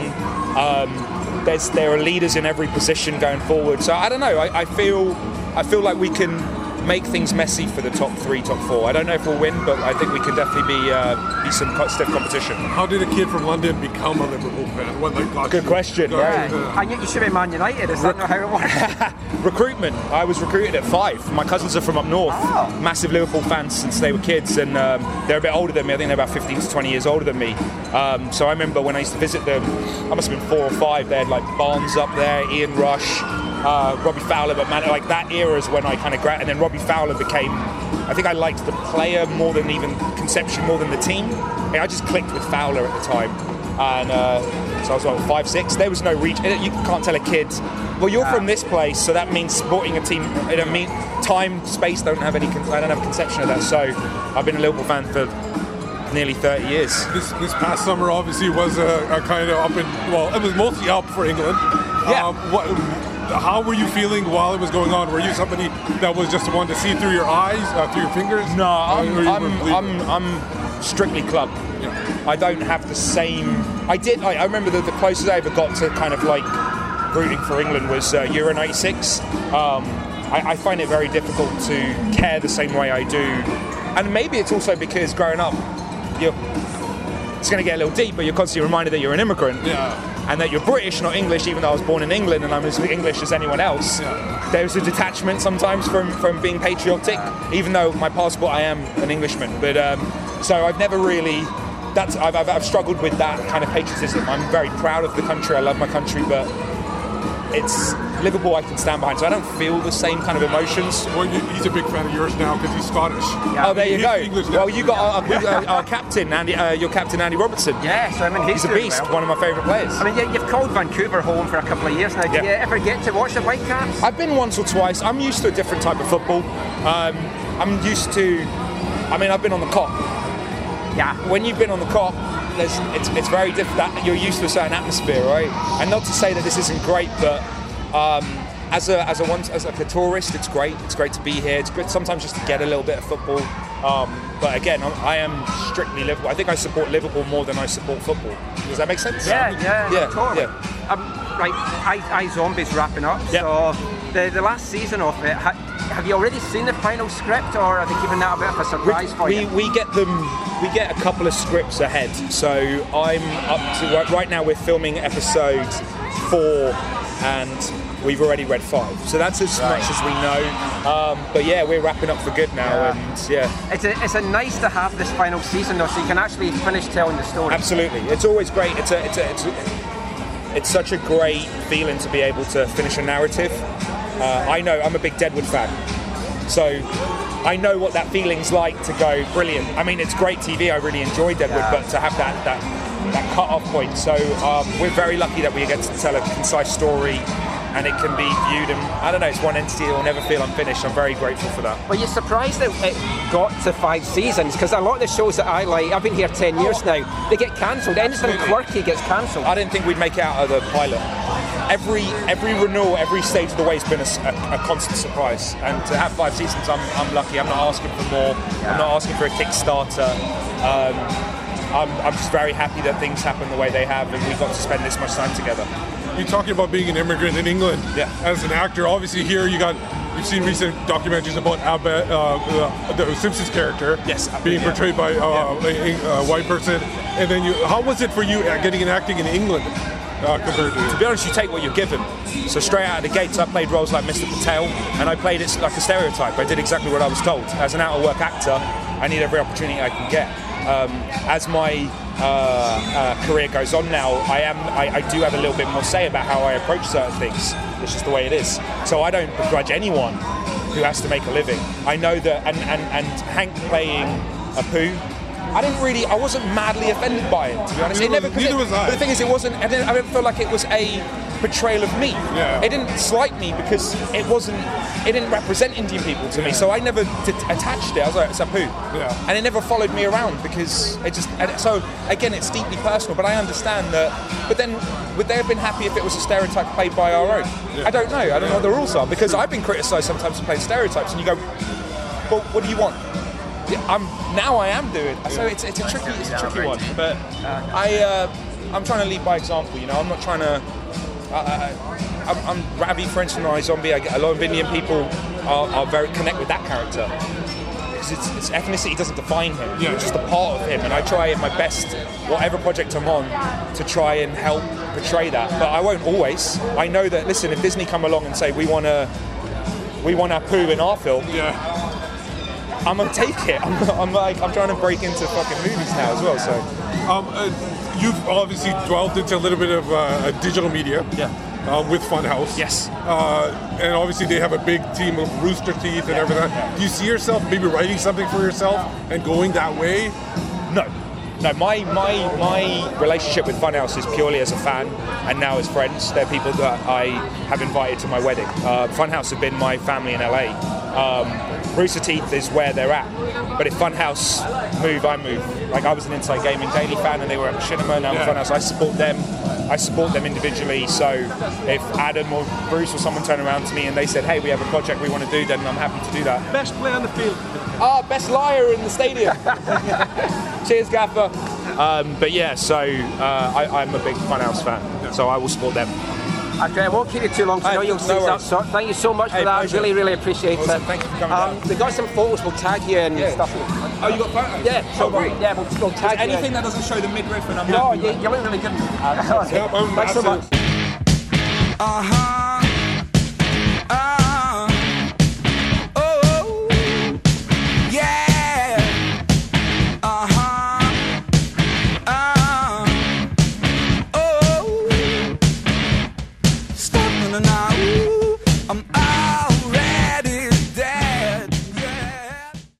Rahul Kohli there from iZombie. And like I said, it was great to, to chat with him after last week's Celebrity and Legends game. Really nice guy. Enjoyed that. I could have chatted to him for way over double the time. I as think he would have seized up if we kept talking. yeah, to him. I did feel bad for keeping him so long because I think his legs were starting to go.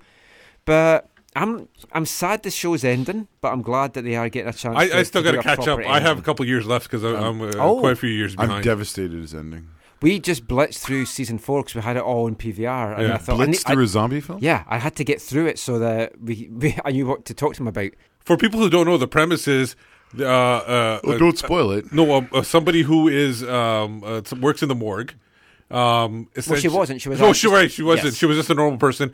She got bitten by a zombie, and so she needed uh, brain. Brains to eat, so, So she, she, would eat. She was get, got a job in the morgue to eat the brains of the dead people that were coming in, and then she would gain their memory and essentially help solve crime. Yeah.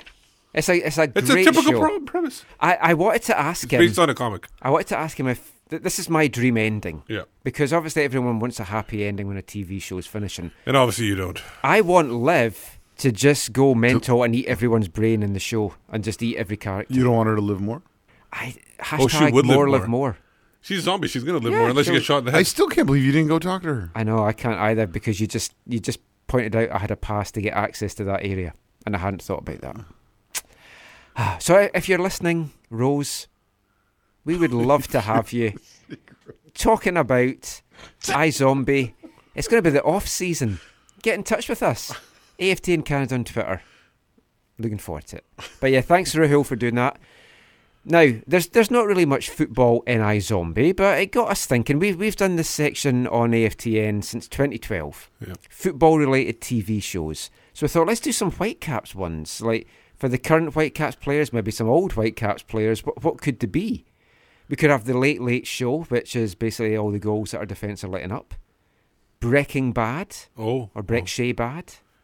Yeah, that works. Walking Dead, which I think is our playoff hopes just now. Makes sense. Mm. I got one. Um, Arrested Development. Oh, I know what player that's Th- for. th- oh no, no. Uh, that's not a player. It's a Oh. basic, based on the whole organization that Oh, they're just not developing. That's which is uh, what I meant. Do you have one, Zach? Uh, the Wonder Years. Oh, oh, for who? Somebody player? Uh, for Marinovic because he's number one and he occasionally wanders. Oh. What about American Horror Story, the the story of the Whitecaps trip to Kansas City? There you go. Oh, that was uh, that was horrendous. so if you've got any other ones, get in touch and we'll read them out before the end of the show. So I've got a couple more fun things just to round off this segment. But now it's time then for Jake Nerwinski to take me out.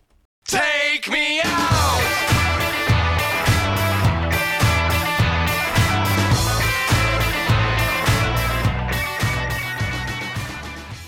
So, Jake, if you're sitting at home at night and you can't be bothered cooking, what is your takeout food of choice? Takeout food pizza. Ah, and Yeah. toppings, what's your favourite kind of topping? Pepperoni. And is there anywhere around about here that you like to go for your, your pizzas? Oh, Domino's. Oh, what? Sometimes you just chain? sometimes you need a Domino's like just every now and then, every two Even months or so. screwing his no- nose up on that one. That's my guilty pleasure, Domino's. Once every two months. Oh, it's unbelievable.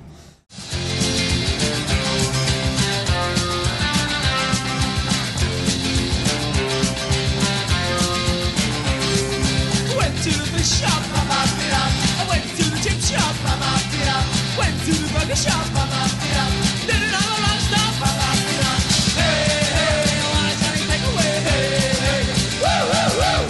Hey, hey, I want a Johnny takeaway. Hey, hey, woo, woo, woo. Woo, indeed. Pizza. Who goes to Domino's I these days? I don't know. I, for me, Pizza Garden up here at UBC. I have too much of that Oh. after training, after UBC games. Been eating a lot of that. In in my past, uh, uh, w- uh, when I was younger, there was a pizza place that had a great broccoli pizza, really good. Uh, but uh, normally I would go for Flying Wedge. I don't know if you remember. It is a oh, chain. I do remember that. But they had there's the whole wheat yeah, their something. spinach pesto pizza was fantastic. Um, lately, it's the one that you uh, turned me on to on Commercial Drive. I don't remember the name. Fire. Yes, I don't like that as much anymore. I still like it. But- I haven't had it in a long time. When we first since- came here, Love at First Bite was the pizza thing that I I took my wife to because it was 99 cents for pizza and I'm cheap. Speaking of take me out, it looks like there's a young couple who've gone for McDonald's takeout and are having a nice little chat here in the what's this building called? Uh, the hub. The hub, the nest. Well, the, nest, yeah. The- They're going to the- get kicked out in three minutes, so that's fine. Yeah, but McDonald's, tasty, bad for you. They're loving it. They had good pizza too back in. It wasn't terrible. It wasn't terrible. I don't know if it was pizza, but it wasn't. No, terrible. it wasn't pizza, but it wasn't terrible. Anyway, to round off this section, it's our second wavelength of the evening. So we've had Goldie Lookin Chain on the show. We've had Half Man, Half Biscuit on the show. We can't do our 300th episode without a guy that we've featured a lot over the years. Hero of mine, Frank Sidebottom. Sadly with us no more. This was a song which he recorded just before his death, actually. It was from a live performance in a pub. He never actually got to do it properly. He was going to record it and then he died before he did. It's a kind of piss take on the famous Three Lions song. And this is just called Three Shirts on the Line. Right, well, here's one that was inspired when I was playing football in the back garden one day, and I booted me Casey, and he went over the hedge and broke next door's greenhouse. I said to my mum, Mum, I need to wear my England football kit because you can't play properly without it. I said, Where's my England shirt?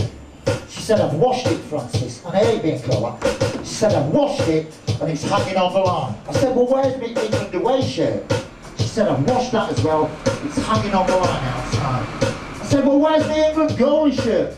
She said, I've washed that as well. And it's on the line. And I looked out in the back garden.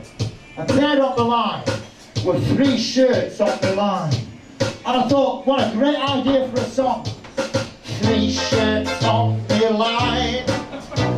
The home, away, at goalie. That's 35 years of dirt just washed out by me mum.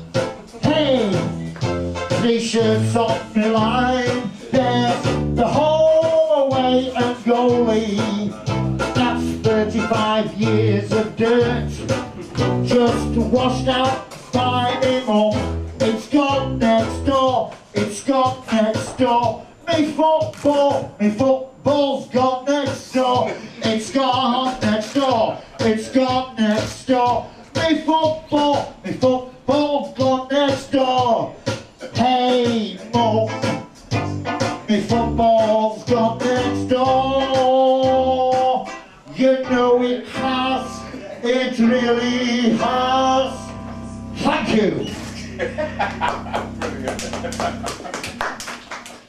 It's gone next door. It's gone next door. My football's, my football's gone next door. It's gone next door. It's gone next door. My football, my football's gone next door. It- Hi, I'm Carl Valentine. You're listening to the AFTN podcast. Hello, I'm Alan Hansen. When people talk about me, they think about one of two things football or the fact that the scar on my head makes me look like Captain Scarlet. Not everyone can have Alan Hansen's encyclopedic football knowledge, but they can get a forehead like his with the Alan Hansen Rubber Forehead Unit. It's guaranteed to make you look and feel like Alan Hansen. Molded directly from Alan's head, it has over 100 built-in football references to impress friends and family, including Offside free kick. including What was the ref doing? including I'm minted and just made a load of money doing an ad for a leading budget budget supermarket. The Alan Hansen Rubber Forehead Unit. Available now from World of Rubber Foreheads just outside Prestatyn. Prestatyn. Prestatyn.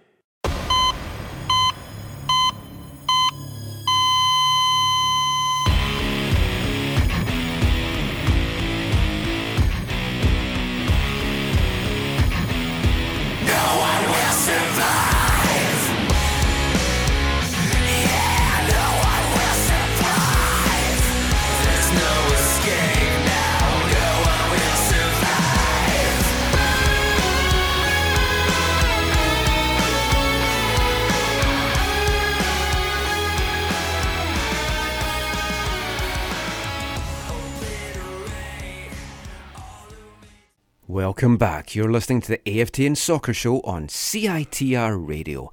That music there was Tommy Chompa's music. Tommaso. To, well, yes, but I like to call him Tommy. We're, Oh, first names, uh, yes, we're on first name terms. Psycho Killer, I also call him. Hey, Psycho, I say. One of What- my what does he say back? Favourite wrestlers right now. Hashtag Tommy More Tommy. Oh, yeah. I thought some you were talking about some kind of high art. No, but uh, we're talking of high art. We've just seen on Instagram that Kei Kamara has bought what you said was a piece of Brek Shea's art. Are we sure it's not something that his dog ran through paint and then went onto the paper? Because it did kind of look that way. Art, art is the eye- it, you know. the Well, I mean, yeah, art- it's all in the eye of the beholder. yeah, right? it's true. It's like beauty. yeah. hmm Anyway, talking of beauty, my most beautiful biscuit is a chocolate digestive. Oh. I think everyone knows that. So we know that I love chocolate digestives, but does Canadian captain Scotty Arfield? Let's find out.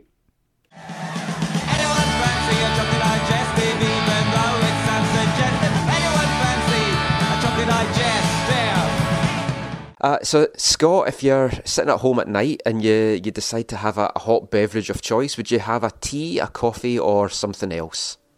Evening, well, it's a tea. It's a green tea. Anything above 6 pm, then it's a tea. Anything before is a coffee. I'm a coffee freak at the minute, so Are you a, a biscuit fan? I am. What What would be your biscuit of choice? Uh, I think you'll know this. Bourbon. Oh, that's the same as Carl Robinson here. Bourbon biscuits and custard, custard creams is my, is my top two. Don't tell your nutritionist though, because you'll have something to say about it. And do you dunk? I certainly do. Anyone fancy a chocolate digestive? Anyone fancy a chocolate digestive? Anyone fancy a chocolate digestive, even though it's unsuggestive? Anyone fancy a chocolate digestive? I had Scott down for being a chocolate digestive guy, but not bourbon. Oh. That's a chocolate biscuit with chocolate cream in the middle. I'm not sure. if Choc- you get wait, here. chocolate biscuit with chocolate cream in the Yeah. middle. Kind of seems redundant. It's kind of like a rectangle. It's for folk that love chocolate. oh, Who guess, does not I guess love so. chocolate? Yeah. I don't like. I'm allergic, so I, am not gonna like. I, I eat a lot of chocolate. I think a lot of people that, that do eat a lot of chocolate end up having to go to gyms, something like possibly Steve Nash's gym. Yeah. And or get diabetic shots. Yeah, you were listening to uh, an interview with Steve Nash on a on a show earlier. Yes, I I, um, uh, it was a Bill Simmons podcast. Uh, they were Oh. talking about stuff. Um, you know, he made the Hall of Fame, basketball Hall of Fame, and they were talking about other stuff. He mentioned Martin Nash. Yeah. um, his, captain. his brother? Yes. Um, the more talented Nash, I like to think. I think he's played more international games for Canada too than Steve did. Well, he did uh, win a uh, a trophy for Canada. Yeah, it's a Gold Cup.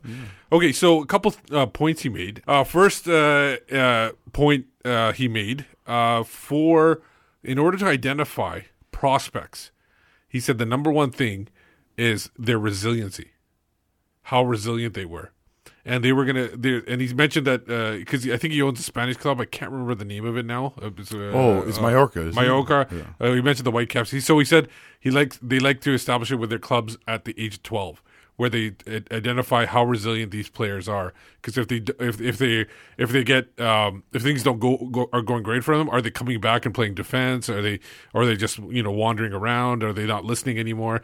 So they they try to get that. So they said that's the number one thing for them.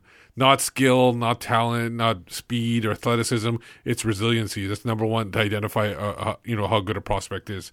Um, number two, This was they were talking about the World Cup and they were talking about uh, how much they like uh, Luka Modric. Obviously, I think Luka was a former Tottenham player, if I'm not mistaken, before he went to Real Madrid, and uh, they were big fans of them. And um, he, they, uh, Steve Nash mentioned how how important it is to have a player like that who can uh, connect the defenders and holding midfielders to the attacking players. And uh, when I, when I was listening to him say this, I go, "That's exactly what the Whitecaps need." Yep. So I was like, it was like interesting that he Just said for that. about two seasons now. Yeah, three or four. And then the last one he s- mentioned that when they were talking about the host was Bill Simmons was saying um, MLS is not you know a high quality compared to the other uh, leagues and everything like that, like the you know the English Premier. Uh, Steve said it was still a young club, like it's a twenty year old club or whatever, twenty year old league, sorry, compared to what how old the other leagues are. But he did mention at one point what if, he was he was saying to the the Bill Simmons saying, uh, what if we combined Liga MX and MLS and have promotion relegation? like combine them and make two leagues out of it. No, they, that, it was a suggestion by him, but it's interesting that he said that. And and you know, no, everybody always says, "Oh, what about promotion and relegation?" You have a MLS owner mentioning that. Look at the away trips. Yeah. Uh, two percent of of the fifth of the forty nine percent. That's not yeah, owned by exactly. But I'm just saying that it's interesting to see him mention that that he because he is uh, of the- you know he watches a lot of EP, uh, English Premier League. He watches a lot of Tottenham. Uh, Tottenham, and then they have promotion relegation there, so he might be interested in that. He's probably listened to a lot of Chas and Dave music over the years then. Probably. But the, the first point that, that he mentioned there about how they identify like the young players, uh, Yeah. it's an interesting one. Like the I think uh, he was he was saying he read it somewhere, and they they- they've adopted that in on their teams. Eh, I know that they have wanted to see sometimes when they bring the young guys up, and then they have to go back and play in residency, like Marco Bustos. They wanted to see how he would do. Michael Baldisimo, they wanted to kind of see how he would do after having the spell in the USL. And Michael's been fantastic, and they really liked that attitude. Simon Colyn as well signed to the MLS deal. How would he then be when he goes back playing with the younger kids? So yeah. I mean, that to- makes total sense as well. I had an interesting discussion with someone this week as well, where we're, they were talking about the VMSL and the VMSL and the Fraser Valley opening games a couple of weeks ago now. They were all played on, on grass pitches up in Surrey, and it had been pouring down, so the pitches were terrible. And the guys just did not have the proper boots because they hardly ever play on grass anymore. And then we just got into discussion about th- there's a whole generation that grow up and they don't know how to play on grass. They only ever play on turf. And then they get used to those bounces, and then Yeah. when the bounces happen on And grass, if you, they're not if you to. think then of like Whitecaps residency guys, they're playing all their home games on turf. Most of the games in the states are going to be on turf. Yeah. But now they train on grass, don't they? No, they train on the, Oh, the turf on the there. turf Yeah, pitch. So then they're expected to suddenly go into MLS and play on some grass pitches. So it- it's going to be you, you are possibly going to get a whole generation that can't play on grass. Yeah. So that's going to be interesting. They'll be able to smoke it. I they think just can't play on it. Can't can't play on it. It feels a bit of a harsh. Well, yeah, maybe that's an overreaction, Yeah. but we'll struggle. But the, the, they're, the, They'll have to adapt. Adju- Yes. Adjustments will be yeah. Yes. Anyway, now it's time for BC Soccer Web headlines.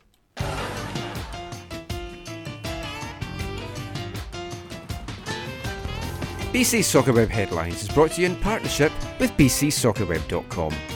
Your one stop site for news, links, articles, stats, and everything you could want from the world of football. Make it part of your daily routine, morning and night. Check out bcsoccerweb.com. What's been catching your eye on the site this week, Steve? Well, it was a little bit more difficult than normal uh, because uh, Bill is going on vacation. Oh, Bill is in Barce- Barcelona. Yes, he's been. So he's been the selling lots the, of the updates on the headlines were after Wednesday were a little sparse. That's good. I With had to look, overrun as it is. I had to I had to look around. No, he deserves a break, so that's fine. Uh, I just had to look around a little bit more to find some more headlines. Uh, I had up to Wednesday, and then afterwards, no. Um, so it'll be. I'll really appreciate BC BC Soccer Web the next few weeks.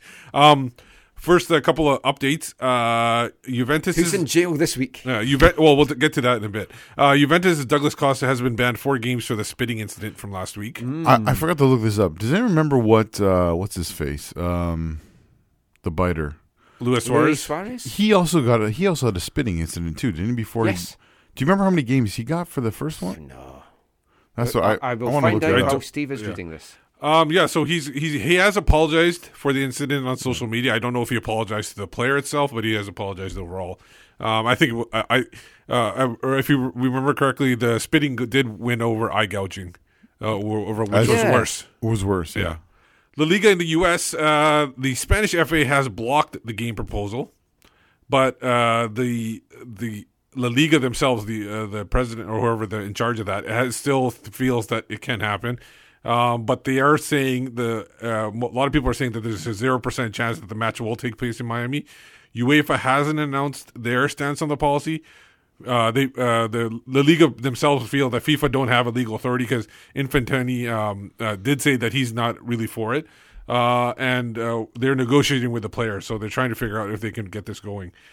Um, Zach, you weren't here. What do you think of that? The, the, the players, the team, the I think I can't remember who Barcelona would be playing, but they they- yeah, they were getting a good deal out of it. The the fans that wanted to go. Uh, but overall, are you a big fan of this? A, a you know regular season match in Miami? No, uh, no. I, I mean, I, I understand why they're doing it. It- It's for money. Money, It's yeah. for money exposure, expanding your quote unquote brand, whatever. Yeah. No, I don't think this is. Yeah, that's why you have these preseason things.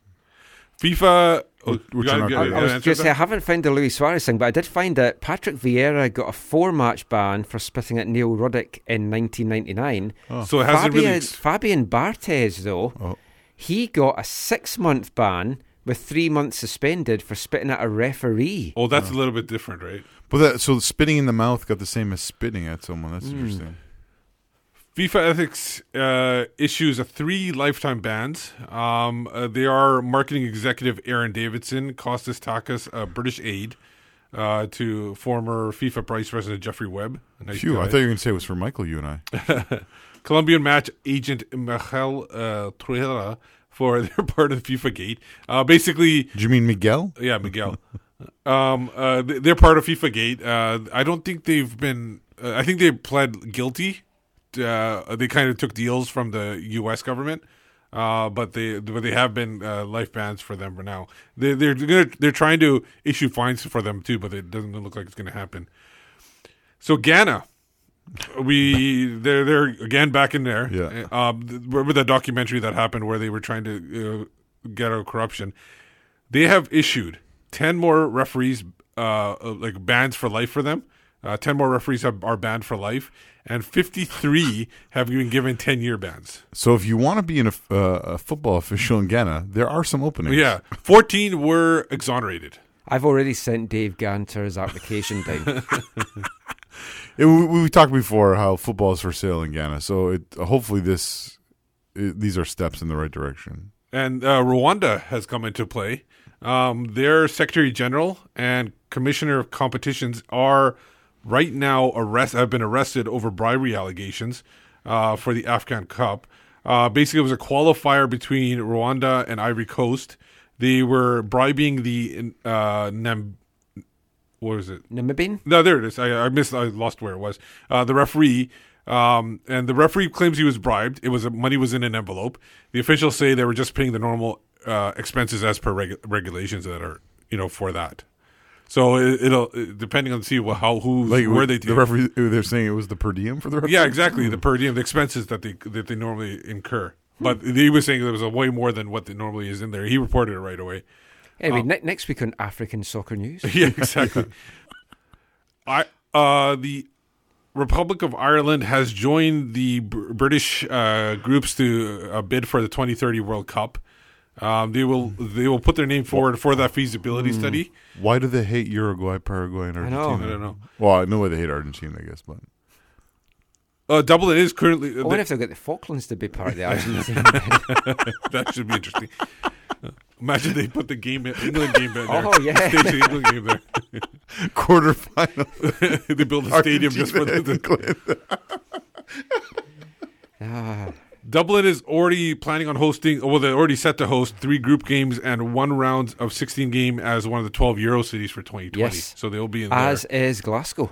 And they're and Munich. So currently we have uh, uh, the British, um, the British uh, people going for the 2030. Their group. Mm-hmm. Um, we There is have the Portugal, Spain, and Morocco. and then they're you- all close to each other. And then you got Morocco and a couple other African countries. So Morocco's in two groups, in fact.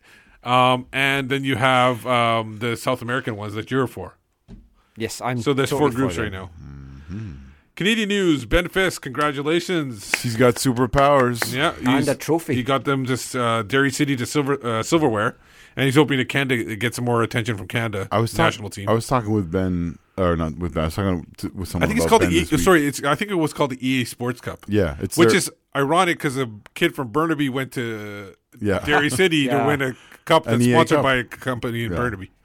No, he's so Ben is so likable. Yeah. like he's, he's so hardworking uh, and Well, everything. he he gave up time this summer to partly keep himself fit, but also train the help train the Yeah. TSS guys as well. So yeah, he was at all the sessions. He, it's hard not to be happy for for Ben and be Yeah, excited delighted for for him. him. Yeah, And I meant to speak to Ben before he headed off, but I thought he was going to be at this last session I was at, and he'd gone before, so Ah. never got a chance to catch up with him. But when he's back, because the Irish season's it's a bit of a yeah. weird season. I saw, so- we saw, I saw, we we hung out with him just before he signed in the summer. and- Yeah, uh, we. I tried to ask him if he was packing warm clothes or. Yeah. you Oh, know, he originally, wouldn't, wouldn't reveal either one. He originally he was planning on going to Scotland, but that must have fallen through. So he's ended up there and won a trophy. I'll get my East Fife yet.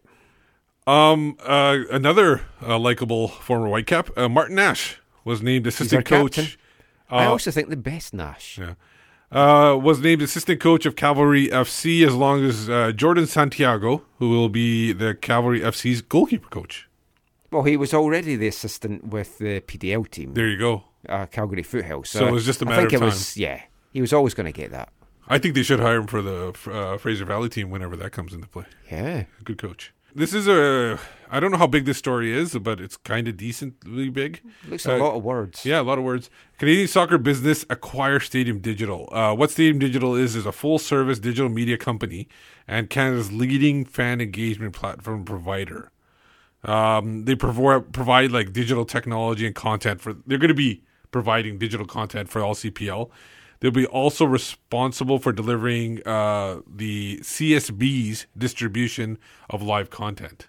Um, it, this is exciting. Well, one one last thing. Uh, Stadium Digital's team will join CSB, so the whole team will be coming over. So it'll be like almost uh, seamless that way.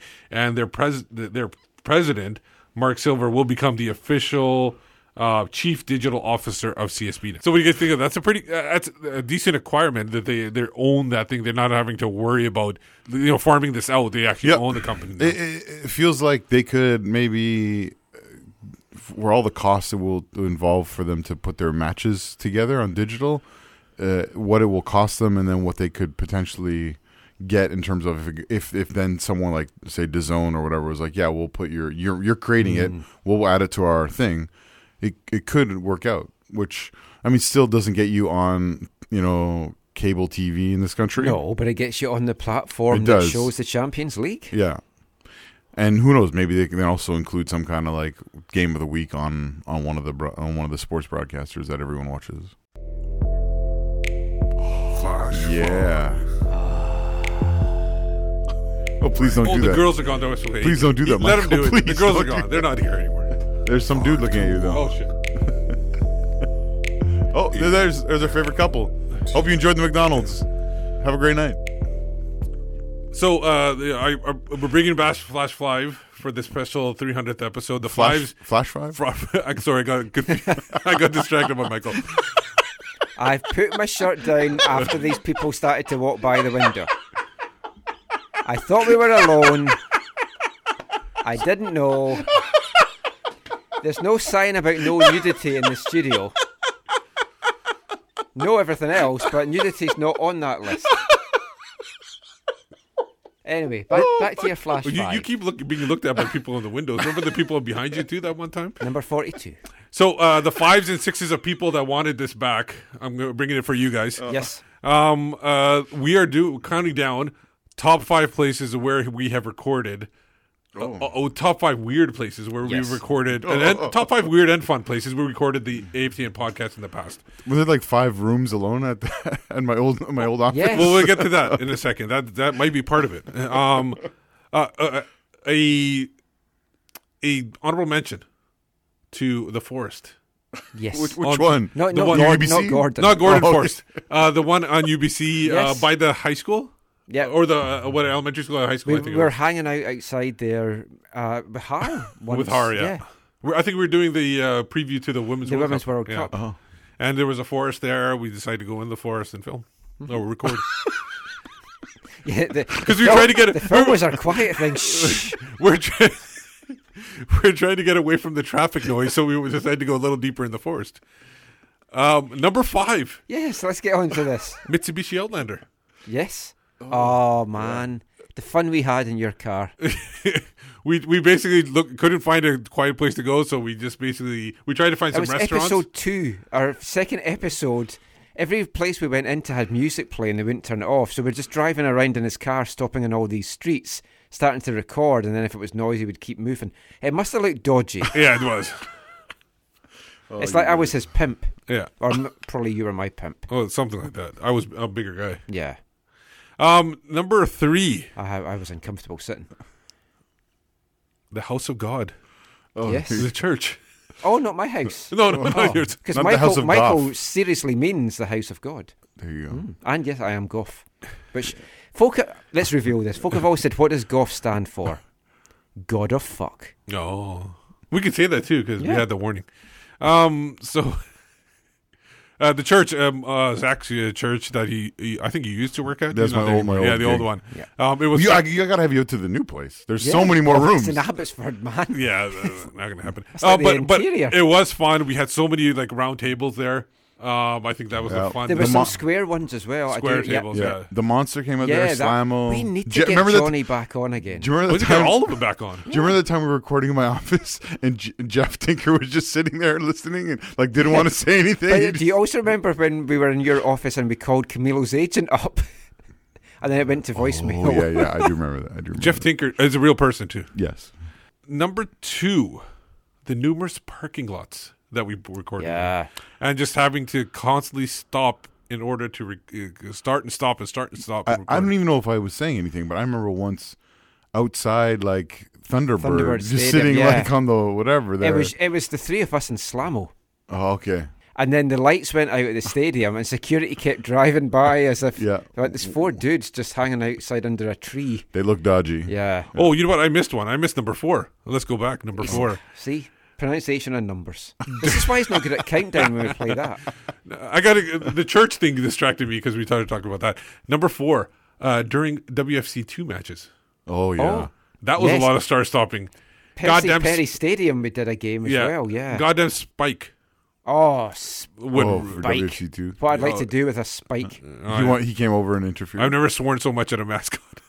Not good, but it was fun. It- the, the sound itself when when he was banging and Oh, yeah, he the, was the yelling yeah. from the uh, the SFU fan. I can't remember his name. Cedric. Cedric. Cedric. Yeah, when he the, when he because he is he would be on the opposite side and you could still hear him where we were in the stands. Um, and number one, the Alpen Club. Oh, I still have the I think that was that episode. that might have been our. I can't remember. That was our first roundtable. It was. 'Cause Yes. Who was there? Mass was there. Who else was there? Massimo. there Uh, was Jay Duke. Jay Duke. Oh yeah.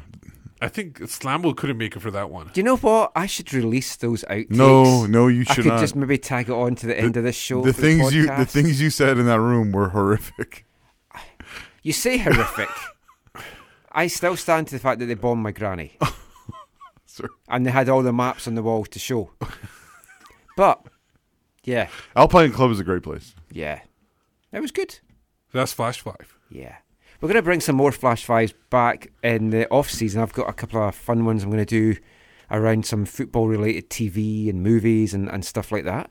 Not got much more of the show left, you'll be glad to know, but Zach does want to talk a little bit about his Southsiders experience today in, in general admission. Is there anything you want to say about it first? I No, thought you were going to say something. I don't care. Oh, you what? Oh, Well, you didn't let the radio guys know that you were doing it. They were like questioning why Curva was so empty. no. yeah, uh, you we- should explain actually why Curva Oh, was empty yeah. because folk were asking me. I got a couple of DMs as well, thinking you were boycotting. No, no, no. Uh, we did this for the Montreal, the Voyageurs Cup uh, second leg there this year. We went over there and hung out. And then uh, what was the game? September first. Who was that? San Jose. All- San Jose. all in. San Jose. They Oh, a bunch of their people came over and hung out with us. It was g- good times. Um, today, today was just a reminder. I think of uh, How crap a team we are? No. no, no, it, uh, not. We've talked about that lots about the, the game on the on the field lots, but in the stand, it was just a reminder of some of the, the the missteps that like the Whitecaps have made as an organization in terms of going into MLS, and they just said, "Oh, we're just going to do some of the things sort of that like you know Seattle has uh, has done and Portland is doing or whatever." So they said, "Hey, we're going to make the whole end the supporter section, but unlike those places, we're not going to make any any part of it general admission." And uh, and it's caused a number of issues over the years. Uh, in Curva Collective, we've always uh, basically always run our our section, uh, our block of seats uh, that our partners hold as general admission. So Yeah, you let the kids in the front. put the kids or people block someone the balls. so when Michael has a bad back, if he was there, we'd put him let him sit in the front and, and all that kind of stuff. And th- this year, it's been awesome to see the South Side have been doing the a similar thing. Uh, the block's a little bit um, Narrow? No, it's just a little Wider? bit. There, there's some there's some pockets within it that are not part of it. So it's been there's you know they got seats designated and whatever, and they they've worked really hard and but um to just try and make up for the fact that there's not a a, a general admission area where supporters who want to support full 90 in visual ways can can kind of do that. And uh, so, anyways, today there was an individual on their own uh, choosing during a song wanted to wave a flag in conjunction with the song. Like no one said, "Hey, wave that flag during the song." It was just like a person like, "I just want to support by waving a flag." Now, uh, to be fair, it's one of, if not the biggest flags that I think is in our stadium. But uh, obviously, people behind the flag, or sorry, some of the people behind the flag obviously weren't too keen on that. And there was some conversations, discussions, some perspectives shared, some checking with security. And of course, security came in and said what they're supposed to say. This is the supporter section where standing, singing, and waving flags, even during play, is allowed. And it was just a little bit frustrating, uh, I'm sure, for those people, but also for the fact that there is not a, still is not a designated area where uh, those types of support can happen where it's not hindering other people. Because, like we've talked about in the past, I like to think of support like Baskin Robbins. There's 31 flavors, there's all kinds of ways you can support. And for some people, they support by buying a season ticket or buying a scarf and buying a jersey and being at the games and watching and yelling and screaming and maybe singing, whatever. whatever. But for some people, they also want to support visually. And I know a lot of people in North America don't understand that, including one time an individual in Portland saying, Nowhere in the world do they wave flags during play, which was a really, What? really, really ignorant statement. Um, uh, but uh, there needs to be a place where that can kind of happen. So it's not going to happen, I don't think, in 2019. But long term, if the Whitecaps are smart, they'll create a, a space where those types of things can happen, and those types of people can congregate. And and and uh, for those who don't like those things, that's that's one of the great things about BC Place. It's I- very big, and there's lots of it's there's lots of places where people can stand to support from. And and I understand for some people that's hard because you've been there since 2011 yeah, or 2012. but I also but- don't think like I'm fine with flag waving, but if it's the massive one that I'm thinking of, is. that is unacceptable in the middle of a match. No, no, That's no, like sorry, sorry. selfish. No, no, no. It's unacceptable to you because you don't want to support that way or you don't want to be behind that. Well, That's no, because fine. you're blocking everyone that's behind you. Like there's waving flags No. and there's waving something that right, Michael. stops hundreds of But folks. Michael, what, what you're saying is that's your flavor support. You don't want to have flags waving. There are people who do want to have flags. waving. I waving. don't mind flags waving. A giant, giant flag should not be waved unless you're at the back of a section. But, but Michael, do you not see that's your no, f- no, no. I don't because Right, okay. If it says So you're being very it- ethnocentric No, then. if it says a giant flag waving that will stop you seeing the game, and it doesn't, it just says flags will be waved. You get flags this size that the Whitecaps sell. Someone waving that is different to a twenty or thirty foot flag Okay. being waved. Okay, but uh, Michael, BC Place and the Whitecaps have said flags are allowed to be waved during play. Doesn't matter their size, right? Where does it say that? It, uh, on the sign, it just About says fla- it just says flags. Yeah, it doesn't say size. Exactly. Therefore, Uh, but, if, so if, they- if, they need there, to clarify so that. Michael, So once you- no, Michael, but- if there was an issue, then the security would have done something. So yeah, about it. They security didn't. came down and said, Oh, "We know." security at BC No, no, Place security. garbage, No, no, though. security. No, Well, security. they at kept BC you Place. from Rose McIver. They actually, Yeah, true. they actually See, did what garbage. they actually did what they were supposed to do. Michael, they came down. They Yeah. said, "Look, we know you're allowed to wave the flag. We're dealing. We told the individuals, and there's a protocol. They all know at BC Place. If you don't like the flag, you go to this section. You'll be relocated. It's it's fine. I think But these you are guys. people that's been in this section for months, Right, and all of a sudden a flag appears. right. Which is allowed in the section, Michael. I think you're doing a favor for those people because they don't have to watch the stuff that's on the field. I know for I you. just think it's completely selfish, and I understand the complaints. Just to wrap this show up, we will be back next week. Thank you for listening to episode 300 of the AFTN Soccer Show. Here's to another 300 and a lot more besides. Until then, just let everyone know where they can find you online. You can find me on Twitter at WhitecapsBeat. For me, it's at Zachary M, and I'm a part of the Movement Curva Collective. And they can be found at Flag Wavers. Fun with Flags, probably watching the Sheldon broadcast from Big Bang Theory. I'm Michael McColl. You can find me on Twitter at AFTN Canada, Instagram at AFT AFTN Soccer. Read our stuff away from the numbers, aftn.ca. So until next week, thanks for listening, take care, and down with flags.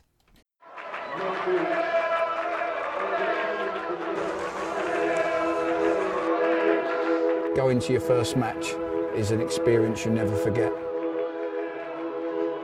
The atmosphere of what's going on around the pitch looks beautiful, and you always look and go, wow, I'd love to play here one day. If you get the bug, it's going to stay with you for life.